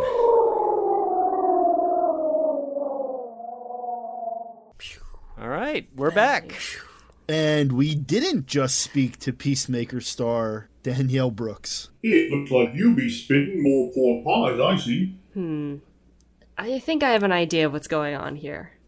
I did hear a printer before. Or maybe we should move on. Well, Isle of Wight, I think you're right, Emilia. All right, all right. Let's get into Obi Wan episode five.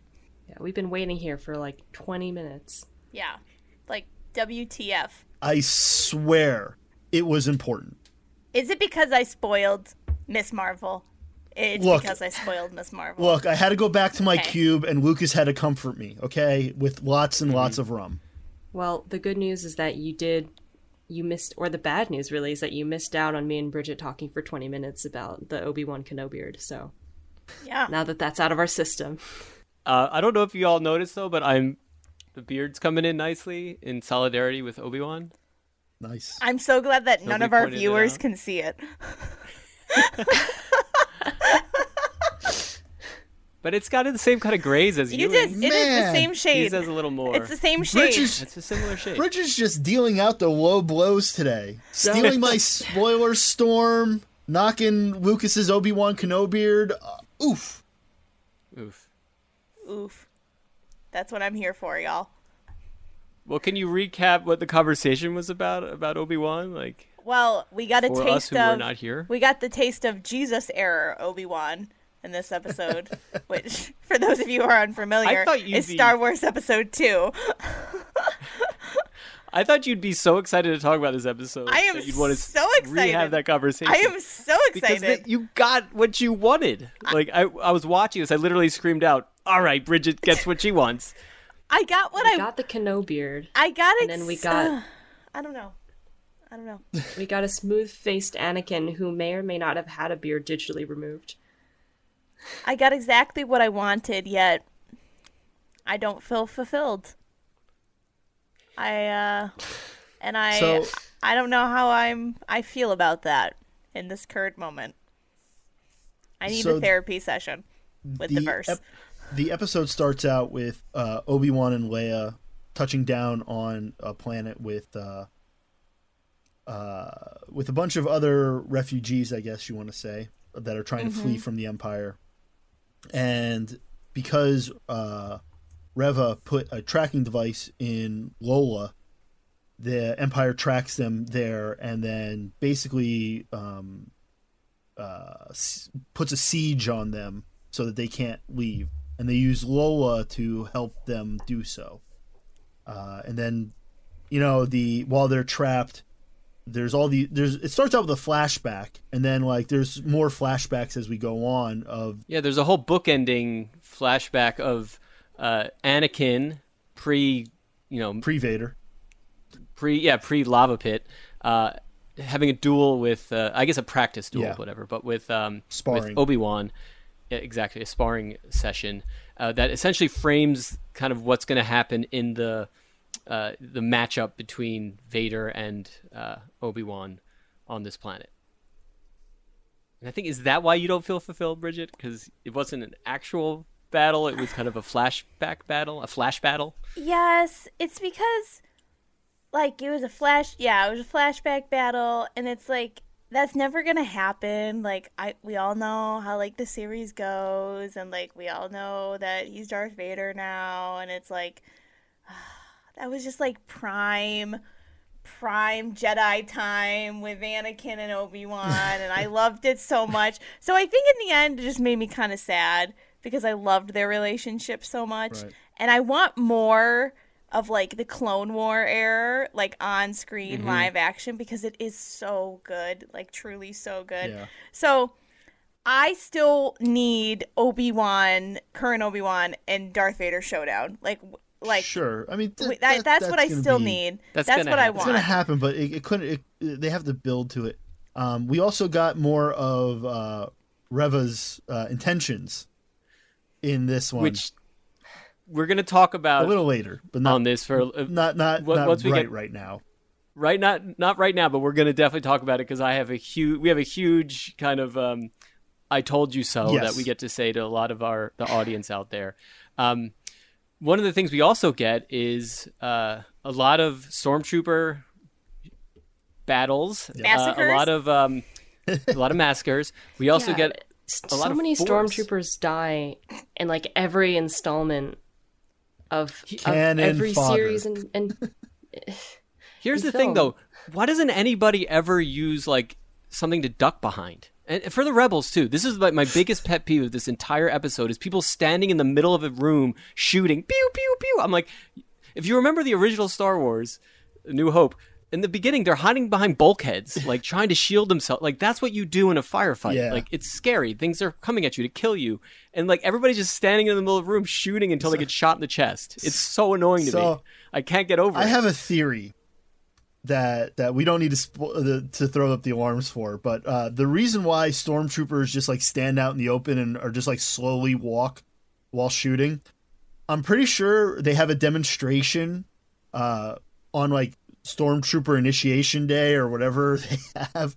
And it's like it's like a Billy Mays or whatever that guy that did Slap Chop Vince whatever um thing where he's like, you can do anything to this. Well, you can do, look, look at this, look at this, look at this. Look at a lightsaber against this armor, boom, bounces right off. Look at this, look at this, look at this. Point blank range with a phaser, boom. Nothing. This this thing will take a tank bullet. Trust me, you're invincible. And they all bought you- into it. like is was No a used car figured it out. salesman. Yeah, that's they, the only explanation. they just had that that that dude who did this. I'm sorry. I'm That doesn't just explain like the rebels this is actually standing in the middle it's really the- funny. That's actually very funny, and that would actually explain so much because the. But I mean, at the same time, like the clone army was established, so like they could just be expendable soldiers. But then obviously Well- the clones phased I mean, out, Pal- and then they got real people. So Palpatine, Tarkin, Thrawn, all these guys are gonna look at these guys as just what they are. Grunts. Yeah, they're expendable. If you they die, you don't have to pay them. Yeah, pretty much. yeah, there's one less pension you have to worry about. Yeah. War pigs. Well, anywho's, well, anywho's, so basically the whole plot of this episode was Obi Wan trying to help get these refugees off the planet but Darth Vader is like hunting Obi Wan and basically brings this like firefight because they tracked Lola and they track them all the way to this like refugee base. So like the whole episode is them trying to escape in order to get like all these refugees safe off Yeah. the planet that they're on. Uh yeah. So I- I'm going to start Uh, off with yeah. me, like usual, being angry with the internet. Um, a lot of people right away, within the first 10 seconds of the opening, are complaining that they didn't de-age Christian uh, uh, Hayden Christensen, and it's like, Didn't they? no, they They didn't. did a little, didn't If they? Yeah, they did a thought they- little, they should have went full bore, uh, but they didn't, and a lot of people are upset about it. They didn't let Hayden Christensen grow his his beard. He needed to grow like his Jedi beard. Well, because look he awesome. never became a Jedi. He never became a master. That's true. He became never a knight. became He just never became a. He just never became a master. He never became a master. So, yeah, I think they needed to go a little harder on the de aging because that was mullet, that was like ponytail mullet, Anakin, and Jesus Obi Wan, and they were much, much younger. Um, that was primo time. So, I just Yeah, hate that I- haircut. yeah, it's it's the worst haircut. Yeah, It's he the looked good when he had the muskrat long hair when he was getting all evil. Yes. Yeah. Um. So that was tough, but it was at the same time, and I think the internet was just focusing too much on the details. That is Exactly. a huge moment to have those two characters back on screen together for the first time in like 20 like that is a huge deal. well- I'm like that well- was amazing. I love that. Like that's huge. Look, I gotta say the dialogue was a little better. yes, the delivery. much Yes! better. By the way, so this this was actually That got an upgrade. the, the the flashbacks were probably some of my favorite moments because it was like Lucas said, it was kind of basically highlighting what was going on in this episode, and people were focusing so much on that special effect. I'm like, you were missing the context of what was going on Yeah. by focusing on that. Funny, I I didn't even really pay attention to it. Granted, I am watching it on like an iPad, so there's something you get maybe less detail that I didn't really notice. That It wasn't listen, well it as- wasn't like a huge thing. No, it, it, was, was not. Except for, you know, the internet then makes it a huge thing for all the wrong Yeah. reasons. Yes. Yes, I, I do think Disney could have done a better job at de aging him, and they probably should have, but it's not like it ruined the moment for me. no. I'm not that no, it picky. di- it didn't it didn't ruin the moment and it didn't take me out of the scene. It didn't take me out of the episode. Uh but like that's why I that's why I do have a, a, like an issue again with people just like g- going off board cuz Norm it was the same way. It was the first thing people were talking about. I'm like, can we all just focus on the fact that literally Hayden Christensen and Ewan McGregor are back on screen together as Obi-Wan Kenobi and Anakin Skywalker? Can we Yeah. just like revel in this moment for 2 seconds before we know what happens to both of them? Please for the love of God. Thank you. This That's is all. what I was expecting on this. I feel very, I feel fulfilled because this is what I was expecting to have in this conversation. Um, we also, all right, for me, all the uh, uh, aside of like learn to duck and cover, um, we get a phenomenal use of the Force by Vader, Yes. where he uh, takes down an entire starship, Chills. which was pretty cool. And like rips the side off of it, and then it was just uh, that was pretty cool. Why is why didn't he do that in, at other times? Why doesn't he Well, do it all the I time? gotta- I don't That know. was I would. I just have to say, like again, the like seeing Vader really unleash his powers again is something we've never seen live action on screen before. Uh, Mm-hmm. and in his little one-on-one fight there, taking down the ship, everything, like that's the first time we ever really see Darth Vader in a true lightsaber battle, like live action, Mm-hmm. like legitimate. We know he fought, he fought Obi Wan, but Obi Wan wasn't fighting him really, like back in earlier Right, yeah. episodes. Uh, that was like so intense and i just wish that like that was the intensity that we got back in the original trilogy. We know he was evil. We know he was terrible but like the pure raw strength and power that he has is it's unleashed. Like it's uncanny. You can't match it. And it was so it was i'm sorry like it was just so freaking cool to see that on screen. Oh it was so good.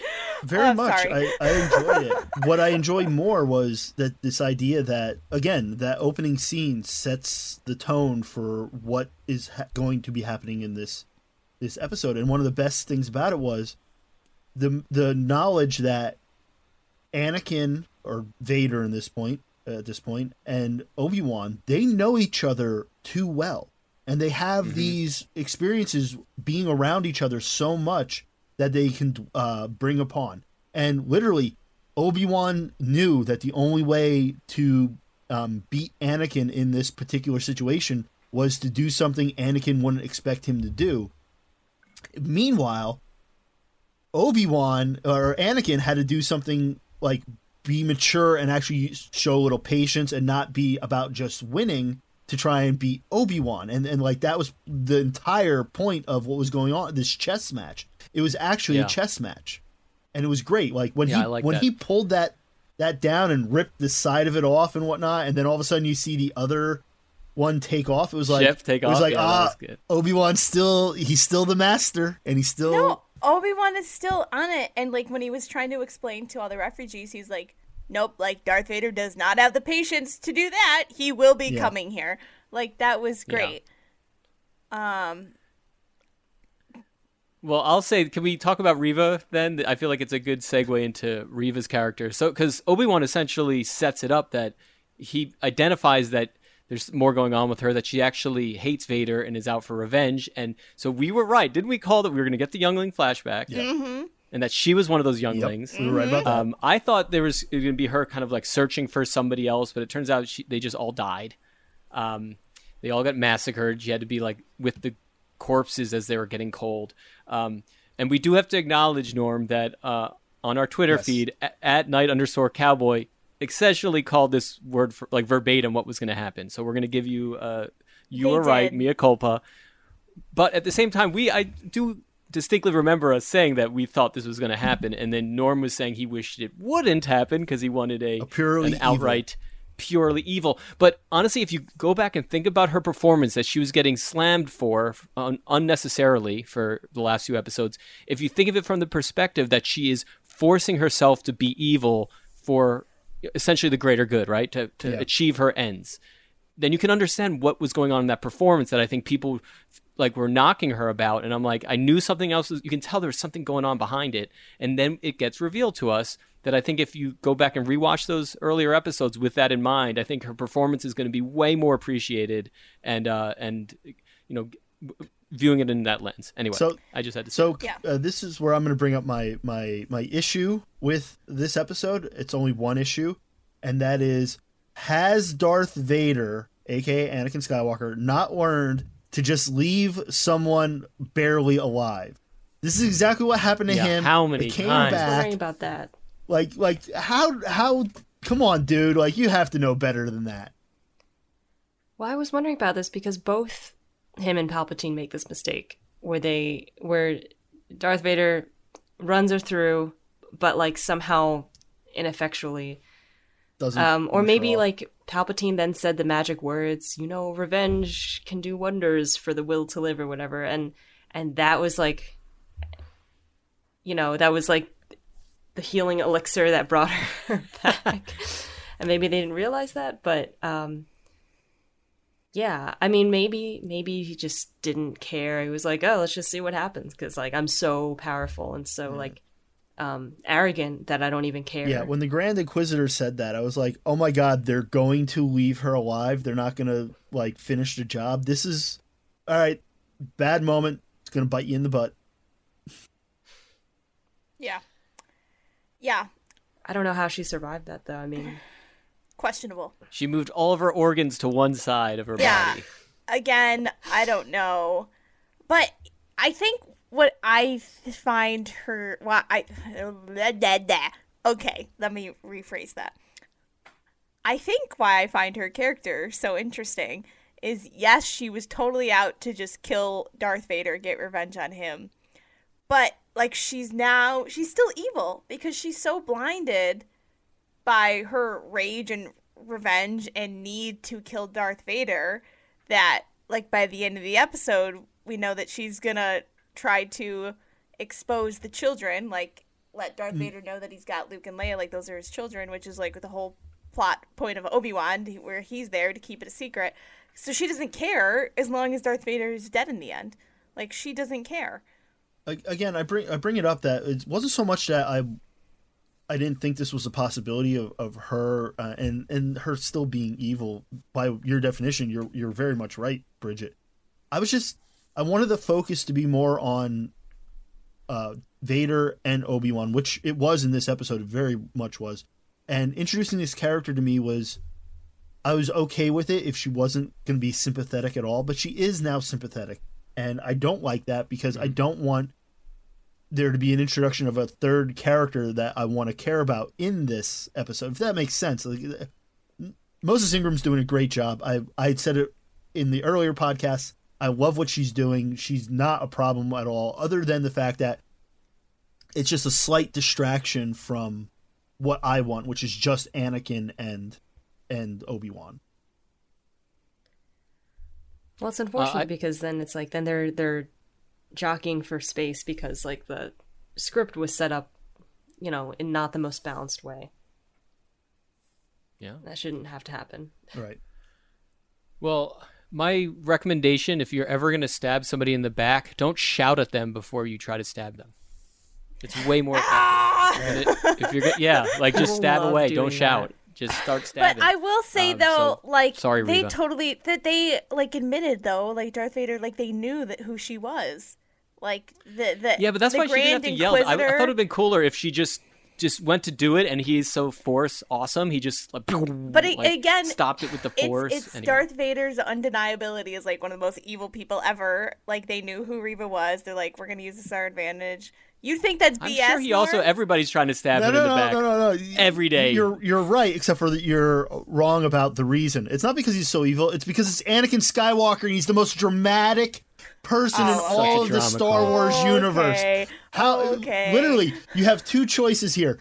Are you going to take the easy one that's like straightforward, or are you going to be a, dram- a drama queen about it? And Anakin Skywalker is going to go running to the drama queen side every single time.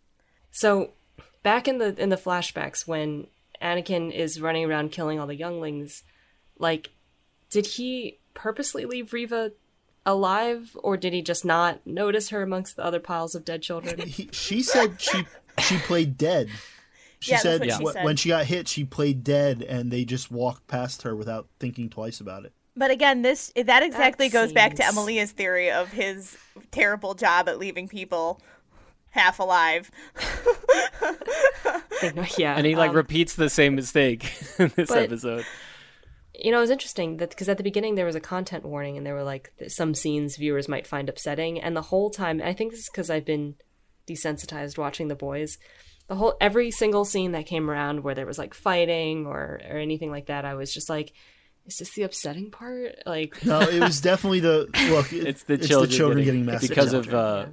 the Texas uh, Uvalde massacre. Ah.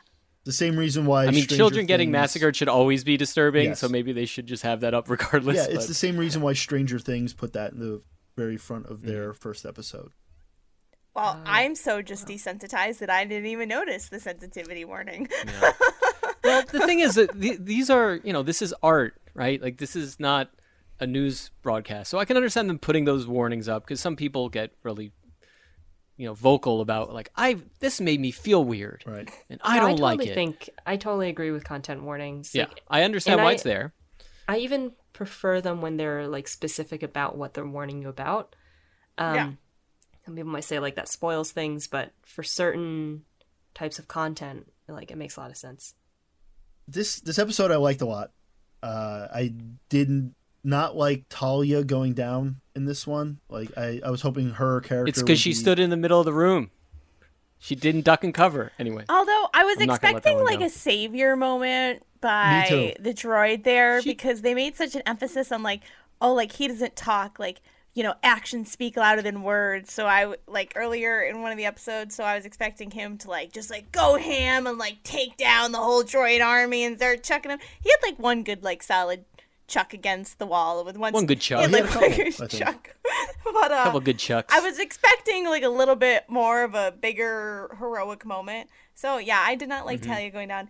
But also, too, I you know, it's very interesting seeing the side of Obi-Wan because he has real emotions and feelings. Not that he hasn't before, but he was pretty like on guard about what he would reveal as a Jedi. Uh, and you don't really see him get so upset until after his final battle with Anakin, where he basically leaves him for dead. And he's like, "You are my brother," you know, like that's that's like the first uh, inkling we get of that. So it's interesting to see him have that really emotional connection with Leia at the end of the last episode, and then like see him react to Talia dying. It's uh, it's it's interesting and it's sad, and I just I just love Obi Wan. I just love him, and I feel bad. And uh, yeah, Yeah, I mean, I didn't expect them to kill off Talia so quickly, uh, but it makes sense. I mean, they had to have some drama and, you know, they had to Yeah, thin down the cast a little bit because we don't see a lot of these characters in the future. I, so. I don't know why. Why is no one talking about also the other the other one we lost, the loader robot?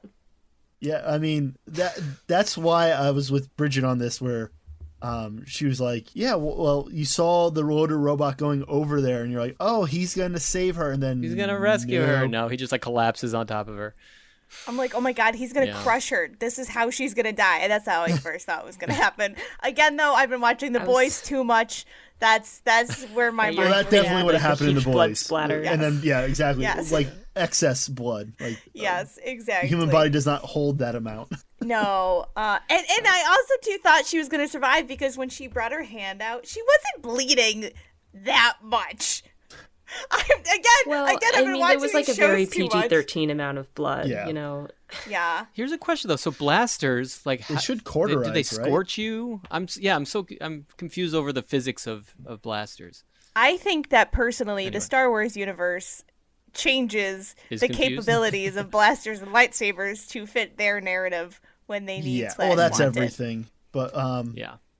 yeah, I don't think there's a straight definition for that, Lucas. So if you were confused, so is mostly everyone else. Perpetually confused. another another thing that I did enjoy when the stormtroopers start breaching through and and Obi Wan was uh, defending. He was getting better as uh, it was going on at deflecting the oh, de- deflecting. yeah, Yeah, ba- that back was- at them because you saw it in the first or the episode previous. He wasn't really like they were going all over the place, but as this one was going on, he was getting them right back at the stormtroopers, Mm-hmm. and that was cool to see. Like he's coming back to being Obi Wan. Ben's going away, and Obi Wan's coming back. I gotta tell you though, and he was like taking charge and leading. That was very Obi Wan esque Yes. when he was like ordering people around. Well, when all of a sudden he just like took charge, he's like, "This is what we're gonna do." We're like, "Yes, the General Obi Wan, get it!" Um, and also, I think one of my favorite scenes though in the episode though, which was also like probably one of the sadder moments, is when he was looking at the wall of like all the Jedi that have come through, and they had the like Republic symbol, not the Republic, um, like the the Jedi symbol like sketched on the wall, and all like these writings and names, and then just like the barrel of lightsabers left behind. I- I'm like, Yeah. oh god, like I can't even can't even imagine it. Like that's I was gonna say that one General Grievous would have been super into that. yeah, he's like, ooh. More for my connection. Although I don't, I don't know if he would have liked it because he didn't kill them himself. So I don't think he cares. uh, so would would he have? He might not have attached them to himself then because they weren't earned. he would have just like a massive jingling keychain of lightsabers. He wouldn't, even, he wouldn't even be able to recognize them. just be like a, a giant, like s- s- pointy sphere of lightsabers. But, um, yeah, I I did enjoy this episode. I so I was talking to some friends with work though the other night, and I said last episode I manifested I would love to see a season two of Obi Wan because I think it's compelling that we're focusing on like Leia's story in this season, and then mm-hmm. oh, but it would be so cool to focus on Luke this second season. Except now, the end of this episode, they like teased us that nope, we're gonna go back to Tatooine. Obviously, as every single stupid Star Wars story ever has to end on Tatooine, and begin and end on. Yes, Yes. exactly. And like we're gonna somehow like tie in Luke to this whole thing. But allegedly, this last episode is gonna be like an hour and a half long. No, Oh, no, no. really? That's been debunked. That Oh, it that has was a been it's a false rumor. Oh, thank Oh, Forty okay. minutes. Forty minutes. About forty minutes long. Are they Wait, so we only have one more Again, episode. no. More how are they which gonna makes wrap me think nope this up in 40 minutes? cliffhanger. We're gonna we're gonna Loki this one. I think. I really I have. This is the same way I felt about Loki, and I'm having the same vibes here, except for I'm enjoying this series way more than I enjoyed Okay. Loki. Good. good, But good, good. yeah, um, Okay. 40 minutes, roughly 40 minutes. Okay. Well, I like this episode, and uh, I have a feeling, as they always go, this the second to last episode is almost always in a six-part series the best episode. Uh, it happens with Moon Knight. It happened with Loki. It happens with WandaVision. I think might have done that as well. Anyway, I um, so I'm. We'll see what they do with the final one, but I am getting also Norm vibes that like, yeah, they're going to leave us on a cliffhanger. It's going to feel deflated a little bit. Like I got to tune in next year. here's what needs to happen in this next episode, or else Star Wars fans will riot. There needs to be a official, like at least five to ten minute long lightsaber duel between Obi Wan and Vader, and Mm-hmm. just them. Yep. All right. Unless so then that means some we only point- have 30 minutes left for plot. Right. Unless it's unless That's at fine. some point Works for me. they want to um like bring back Duel of the Fates and have uh Obi Wan and Reva go after Darth Oh, Vader yeah. like that, but that would be weird because No, no. she has the no. double light bladed lightsaber, not him. Wait, okay, wait. I gotta go back to that lightsaber scene between Reva and Darth Vader, though. Seeing the double lightsaber come back out though was pretty dope. I mean, like, Yeah, and she was doing all the Right? um, uh, Inquisitor moves Like, with the. brrr- anyway, the Darth Maul And hype then he just is like broke it into two lightsabers, and I was like, "Wait, is that how they're made? You just take two lightsabers and just stick them together?" Yeah. crazy glue them it's not like one big kyber crystal. It's two separate lightsabers, and they just make the apparatus that they attach to each other. Um, she gets to have two. yes. Yeah. Yeah. Yeah. Um, overcompensating. I guess there's an But- abundance of them now since there's so many dead Jedi. But they Yeah, don't but know that. To get the red but to get the red to kyber get the crystal, red they have to make it bleed. yeah. Ooh. Yeah. Really, really cool storyline in the Darth Vader comics, by the way. I would like that. Well, he- let's put that. Let's manifest that. Norm. Okay. Let's say we're gonna. We want the the Darth Vader uh, series. All right, so they're gonna, if Yes, runtime is only need it. 40 minutes in in total, like everything, okay, so you got to take away like another 5 for credits. All right, so no, you, I, th- I think but runtime always goes Plus. by uh goes by actual action, not Okay, so then we got 40 minutes. the Credits. credits. We have 30 minutes left. 10 minutes are going to be totally just straight up lightsaber action. It has to be or Has like be. Norm said there will be a riot. There will be a riot. So the other 30 minutes, we have to get Leia back to her planet, reunited with her family. Uh, and, wipe her memory. losing her memory. we yeah. had to wipe her memory. So we're down to 20 minutes, guys. Uh, We got to go back to Tatooine, where we know uh, uh, Bail Organa We need to set up- is like looking over All right, Luke. 15 apparently. minutes. Oh, right. Yes. Yeah. We need to set up the Luke stuff for next so season. that's going to be another that's why I think it's gonna be a seven. That's going to be another seven minutes at least. Also, we got to get like the Reva Obi Wan, like, what's your deal, brah? Unless she's gonna be also in season two, because they could just ignore that, and then she pops up as like the end of a cliffhanger, like on Tatooine. Like, I could just see that being like a cliffhanger, like her standing in front of the two suns in the distance. That's my that's my theory. Okay, There you go. Now we're out of time. That's That's all. Okay, it. That's here- it. That's the Three episode. minutes. here's here's my here is my manifesting for season two. Okay. You see the very end credit, the after credit scene for this next episode is Reva finding Maul. Kenobi. Kenobi! And it's perfect. She hates Kenobi. She hates Vader. Maul hates Kenobi. Maul hates Vader. Oh. Dude, bromance. They're gonna have so much fun. I'm just because no, that. and it would make sense. That would sort of make a little more sense because we we do Maul does meet his demise in the Clone Wars. Um, Rebels. rebels. shit, it is Rebels. Oh, I just swore. Oops. Um, it is Rebels. It is Rebels. Um, that would make sense. And Maul, Maul, like like. There's been a He's a couple ample opportunities, and they've been really trying to bring him back in. He had the one cameo in the one movie, and eh, oh, oh, that's a really good manifestation, and I really want it. I really, really want it. Oh no! Now I'm gonna be really love it. upset when it if it Somehow. doesn't happen. Somehow they find each other, and I would just love it. Stop! But that's why. I love it if they don't even do anything. They just hang out and just like drink and get angry and like throw Oh, wait, lightsabers this at is a legitimate- Vader. Wait, this is a legitimate question because I might have to go back and rewatch a couple episodes of the Clone Wars to get like um. Would we have full body Maul at this point? Yes. no, we would, no. uh, Wait for. Yes. cause he gets his body back. Yes. Yes. Oh, I see what you're saying. Not not the spider leg Maul. yes. Yeah, not if you the, remem- that- yes. If you remember, he he gets his body back when when Savage is still uh Because don't they do like witch voodoo on him? Yeah, the- Is the- the Night that's, Sisters, Okay. yeah. okay, okay, that's what I thought. Okay, I'm just making sure I'm not making this up. and then, Sorry, Emilia. We totally spoiled all that. and for then they try and kill Dooku by Yes, using Savage yes. Opress, yes. and it doesn't work. No, it does not work. It does not work. Okay, but because I know, uh, but then like in my head, because I'm like, I know by the time we see him later, and he's like in this, he's got his own crime syndicate. He's full body Maul, and I just couldn't quite remember. Mm-hmm. So that would that would be Crimson Dawn would be here, okay, which is why I think it would be really I interesting. re- like I would I would love to see it or or uh um Asajj Ventress. if we freaking I got just blew Bridget's mind. If we free, oh my god, this is the perfect setup because ah, oh my god. I I I I just I just broke Bridget. Uh, her fan her fandom just, I'll like just leave. Um, Yeah, Emily and I will see ourselves out. Thank you. Oh my god. All I'm, right, I'm done. telling I'm done. All right, so yeah, let's let's let's uh, move it on, move it along here, guys. So, Bridget, are you excited to watch more?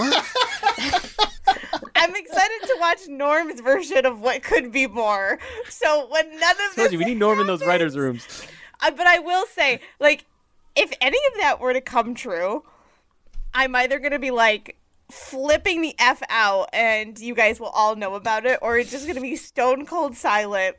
Like I'm gonna be like no one's everyone's gonna be like Sure, Bridget, are you- you okay? Like, and it's gonna be no because my head is gonna be stuck in the ceiling of my bedroom because I'm gonna have shot up out of bed so fast.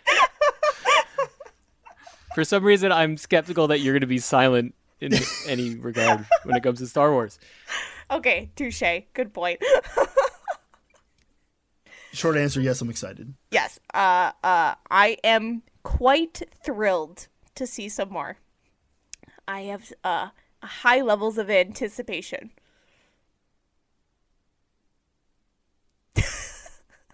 Lucas, I'm trying to reel it in. I'm trying to Oh. reel it in, guys. I mean, I'm excited to see more. A little nervous that, like I said, this it might turn out that this was my favorite episode. Um, all joking aside about ducking in cover, I did really enjoy this episode, and uh, I'm a little nervous that sometimes the cliffhanger finale just doesn't feel as fulfilling. So I'm still pretty like kind of whatever. lukewarm. Lukewarm. it's it's just like it's one of those things. It's like if you're not if you're not really in, you're out. right. And and and the, the contrast between you right now and and Bridget over there. It's pretty be stark. funnier. Okay, but to be fair, I'm like super stoked about things that haven't happened yet. They're only happening. it in might mind. not happen, but just the sheer thought of it happening is just too powerful that I can't contain it. I mean, I was pretty pumped during this whole episode. I was pretty excited, but not as excited of I honestly was like, potential. I thought you were gonna come in hot on this when we like jumping in to talk about it right away. You, you took your time to build up to Well, this level I just feel like we were talking about such a heavy topic in Miss Marvel. I could have just be like, yes, like And then we had to talk about the child yes, murders. yes. and- I couldn't. I couldn't just be like, Now we're this here." was the best episode ever. um. I'm loving this. I really need to get back on Twitter. I kind of want to watch the sequels suddenly. Oh my god, we do it. Everybody, gotta remember, Emily hasn't seen the sequel movies. I gotta tell you, Emilia, talking about this series with you not seeing the sequels has probably been the biggest challenge of my life, and I don't know if anything will ever be as hard as that. Because I think Bridget, I have a sinking suspicion that Bridget and I are pretty aligned on the sequels, where we there's things we can enjoy about them, but not fans. I just I Yeah. just really want to see them and like I think it would be hilarious if I love them because that Oh, would be like I'm the telling final you, crowning. I think like, that That was my, ge- my Diversity bet, of opinions. You Yes! like them better than the, oth- all the other after you finish watching the prequels, I we, I said on the podcast, Luke, Lucas and I both were like, we had this feeling because again, I think Lucas and I are simpatico on this. Like, Emily is gonna love the sequels. I just think like th- your your view of Star Wars and what you like in entertainment. I will divulge a secret when we get to that to one of them about Yeah. anyway. Okay. Yeah. We we need to have. I think blind spots will- shall. All I gotta say is Oh, like yes. you guys are gonna. I'm gonna have to put if a we want to on. skip Solo a Han story, that would be okay with no, me too. you gotta watch it. You gotta watch it. I think you're actually gonna like that one I too. think you're also because gonna enjoy it's that. kind of more aligned with the, your taste in movies. I Actually, think. but we'll actually, I agree. I think Emilia might enjoy that one more. yeah. Yeah. and it's it doesn't have um uh, Harrison Ford, so I think you might actually And enjoy. there's a lot of little bit. characters in there that I think you will Plus, enjoy. plus Donald Glover. I mean, how can how can you go wrong? I do like Donald Glover. Yeah. See, It's good. Anyway, It's a good watch. It's a good watch. We'll figure out which what's what's on next on the blind spot. But um, Yeah, we got to wrap it up. Okay. Yes. All right. I'm reeling it in. Be sure to subscribe to The Verse wherever you find your favorite podcast. And you can also reach out to us on Twitter at The Versecast and let us know what you think about the show. I need to find another outlet to either manifest my thoughts and release my energy. So I'm going to try to get back on Twitter uh, ASAP. And you can follow me, Bridget Brogan, at Bridget Brogan16 on Twitter and Instagram. And you can follow me, Lucas Longacre, on Luconian Logic on uh, Twitter and on Instagram. If you want to follow me, you can find me on Twitter at EmiliaU. and if you want to follow me, Norm Felker, you can follow me on Twitter at random underscore white guy. What in the world's all this Twitter news talking about? Is you like collecting birds? Honestly, I need subtitles. We're we're not gonna give this guy a Twitter account like we let you know that other one get right. He can take over Cronsworth's dead account. Just take over the Cronsworth one. No need for that. I ain't no fan of birds. Finally, there's our producer Stephen Pruzikowski. Um, he can be found on Twitter and Letterboxd as at FilmSnork. And recently, he's been pretty busy. He's been doing some very big interviews. Uh, just recently, Sadie Sink of Stranger Things, uh, Ralph Macchio and Billy Zabka from Cobra Kai, and Rupert Grint of Harry Potter. And also Britt Lower, plus Britt Lower of Apple TV Plus's Severance. And you're telling me this all has to do with some sort of birds? Well, tweet, tweet, tweet, that's kinda neat. Can I kick this can? Anyway, there's our music. Oh, I thought you liked robots, Bridget. Not this robot. Somebody, somebody play our music. Okay, there it is. Thanks for listening. I like my other robot. Thanks for listening. Keep sending in those questions and comments on our Twitter page, and we'll see you next time in The Verse. The Verse is presented by ScreenRadar.com and produced by Stephen Pruzakowski. If we were to go to Avenger Con Mhm. today, what would you guys dress up as? I mean, we think I think we know what Norm would dress up as. Me, I have no idea what you're talking about. There's Norm, no, a- there's no way you guys could guess what or who I would dress up The, as. the This wall is- of Captain America behind you. Is, Is that a hint? shield on the wall behind He you? has the shield. That is the heavy metal shield too. what does that mean? So It's you're gonna go as made the of metal? Hulk? Is It's what made you're it's made of metal. Like so yes, I, it I would a- I would be a rock Hawkeye. concert. No, I mean I would definitely be Captain America. I love it. Uh, our producer has seen me dressed as Captain Mm-hmm. America. Oh, so what has happened? Oh, it oh it has most certainly happened. Well, Bridget, what about you? Um, I I would go as the Hulk. I don't. I would Nice. have to. I don't. I would have to. I wouldn't go as like full Hulk and like stuff a costume and be like, "Argh!" like. I, I would like have to take a twist on it, but I don't know how I would do it because I wouldn't Wait, want so to be you like wouldn't be She-Hulk. She-Hulk. You would be uh, Banner Hulk. I feel Maybe like I you'd be try Nerd to go Hulk. with Smart Hulk. Yes, Smart I would Hulk, probably do. Smart Hulk. I'd probably like call. put the guns out, you know, do like a ripped T-shirt, like put the glasses on. I do like, yeah. I You gonna do put the salt and pepper in the hair too? Oh, totally, totally. I totally do that. Uh, yeah, I think definitely, definitely the Hulk. I wish I could say something like that was really cool, like oh, I got this cool idea, but I'm just not that clever. I mean, I gotta say, for me, Agent Coulson. Ooh. Ooh. All like you So- know, and I, I, I, I heard that somebody was doing that, handing out um cards for To- like. To kids that were Avengers dressed up kids. as being part of the I would Avengers. totally, I could see doing or that something going like as. Agent Coulson, because it would be like you just wear Oh, a suit, you look good, uh, and then everybody's like, "Why don't you dress up?" And then Yeah, you have your But the one thing you got to do is, if you're gonna do Coulson, you have to uh, take the big gun that he, that he uh, used on Loki. Otherwise, oh, You gotta carry that. or I'll just have a like a, s- a hole in my shirt where Loki stabbed me and just be bleeding out. oh, Oh come my- on, Lucas. That's rough. I will say that if I do go Smart Hulk, thinking of the props, I would definitely hand out tacos. I would make like a taco pouch. I would follow you around everywhere. Me too. Yeah, that's I. She has that's what it tacos. Everybody, follow her. Or I think the backup costume would be like Shang Chi, but bring a karaoke machine with me. Like, just go- Nice. Oh my god, I think that would that would Good also idea. be number two. Bridget And- wins for props. yeah. Emily, you're the last uh, one standing here. So this is tough because I I really like Tony Stark, but I don't think I could pull it off, and the Iron Man costume would be like way too much work. It is You a don't lot want of to do. you Um, could do. You get a goatee, Emilia. Come on. Um, I was thinking about Shang Chi also because I'm just one haircut away from being pretty close. Um, I like Bucky's outfit and the metal arm, but I don't like him as a character enough. Boo, he's great. You're having a lot of Um, you're having a lot of moral debates here, aren't you? I yeah, I put a lot of thought into this kind of thing, but maybe Loki. Hmm. Now, now, costume, now the, the question I was say, yeah, the question there is, would you do like the the MCU that we're used to, Loki? Or are you gonna do a variant? Uh, well, I just I really like his green, black, and gold outfits, so probably the MCU version of him. Okay. I like it. I like it. I I think that'd be good. Yeah, Loki's a solid. Would you? I just oh, think that Thor has the Thor movies have the best costumes.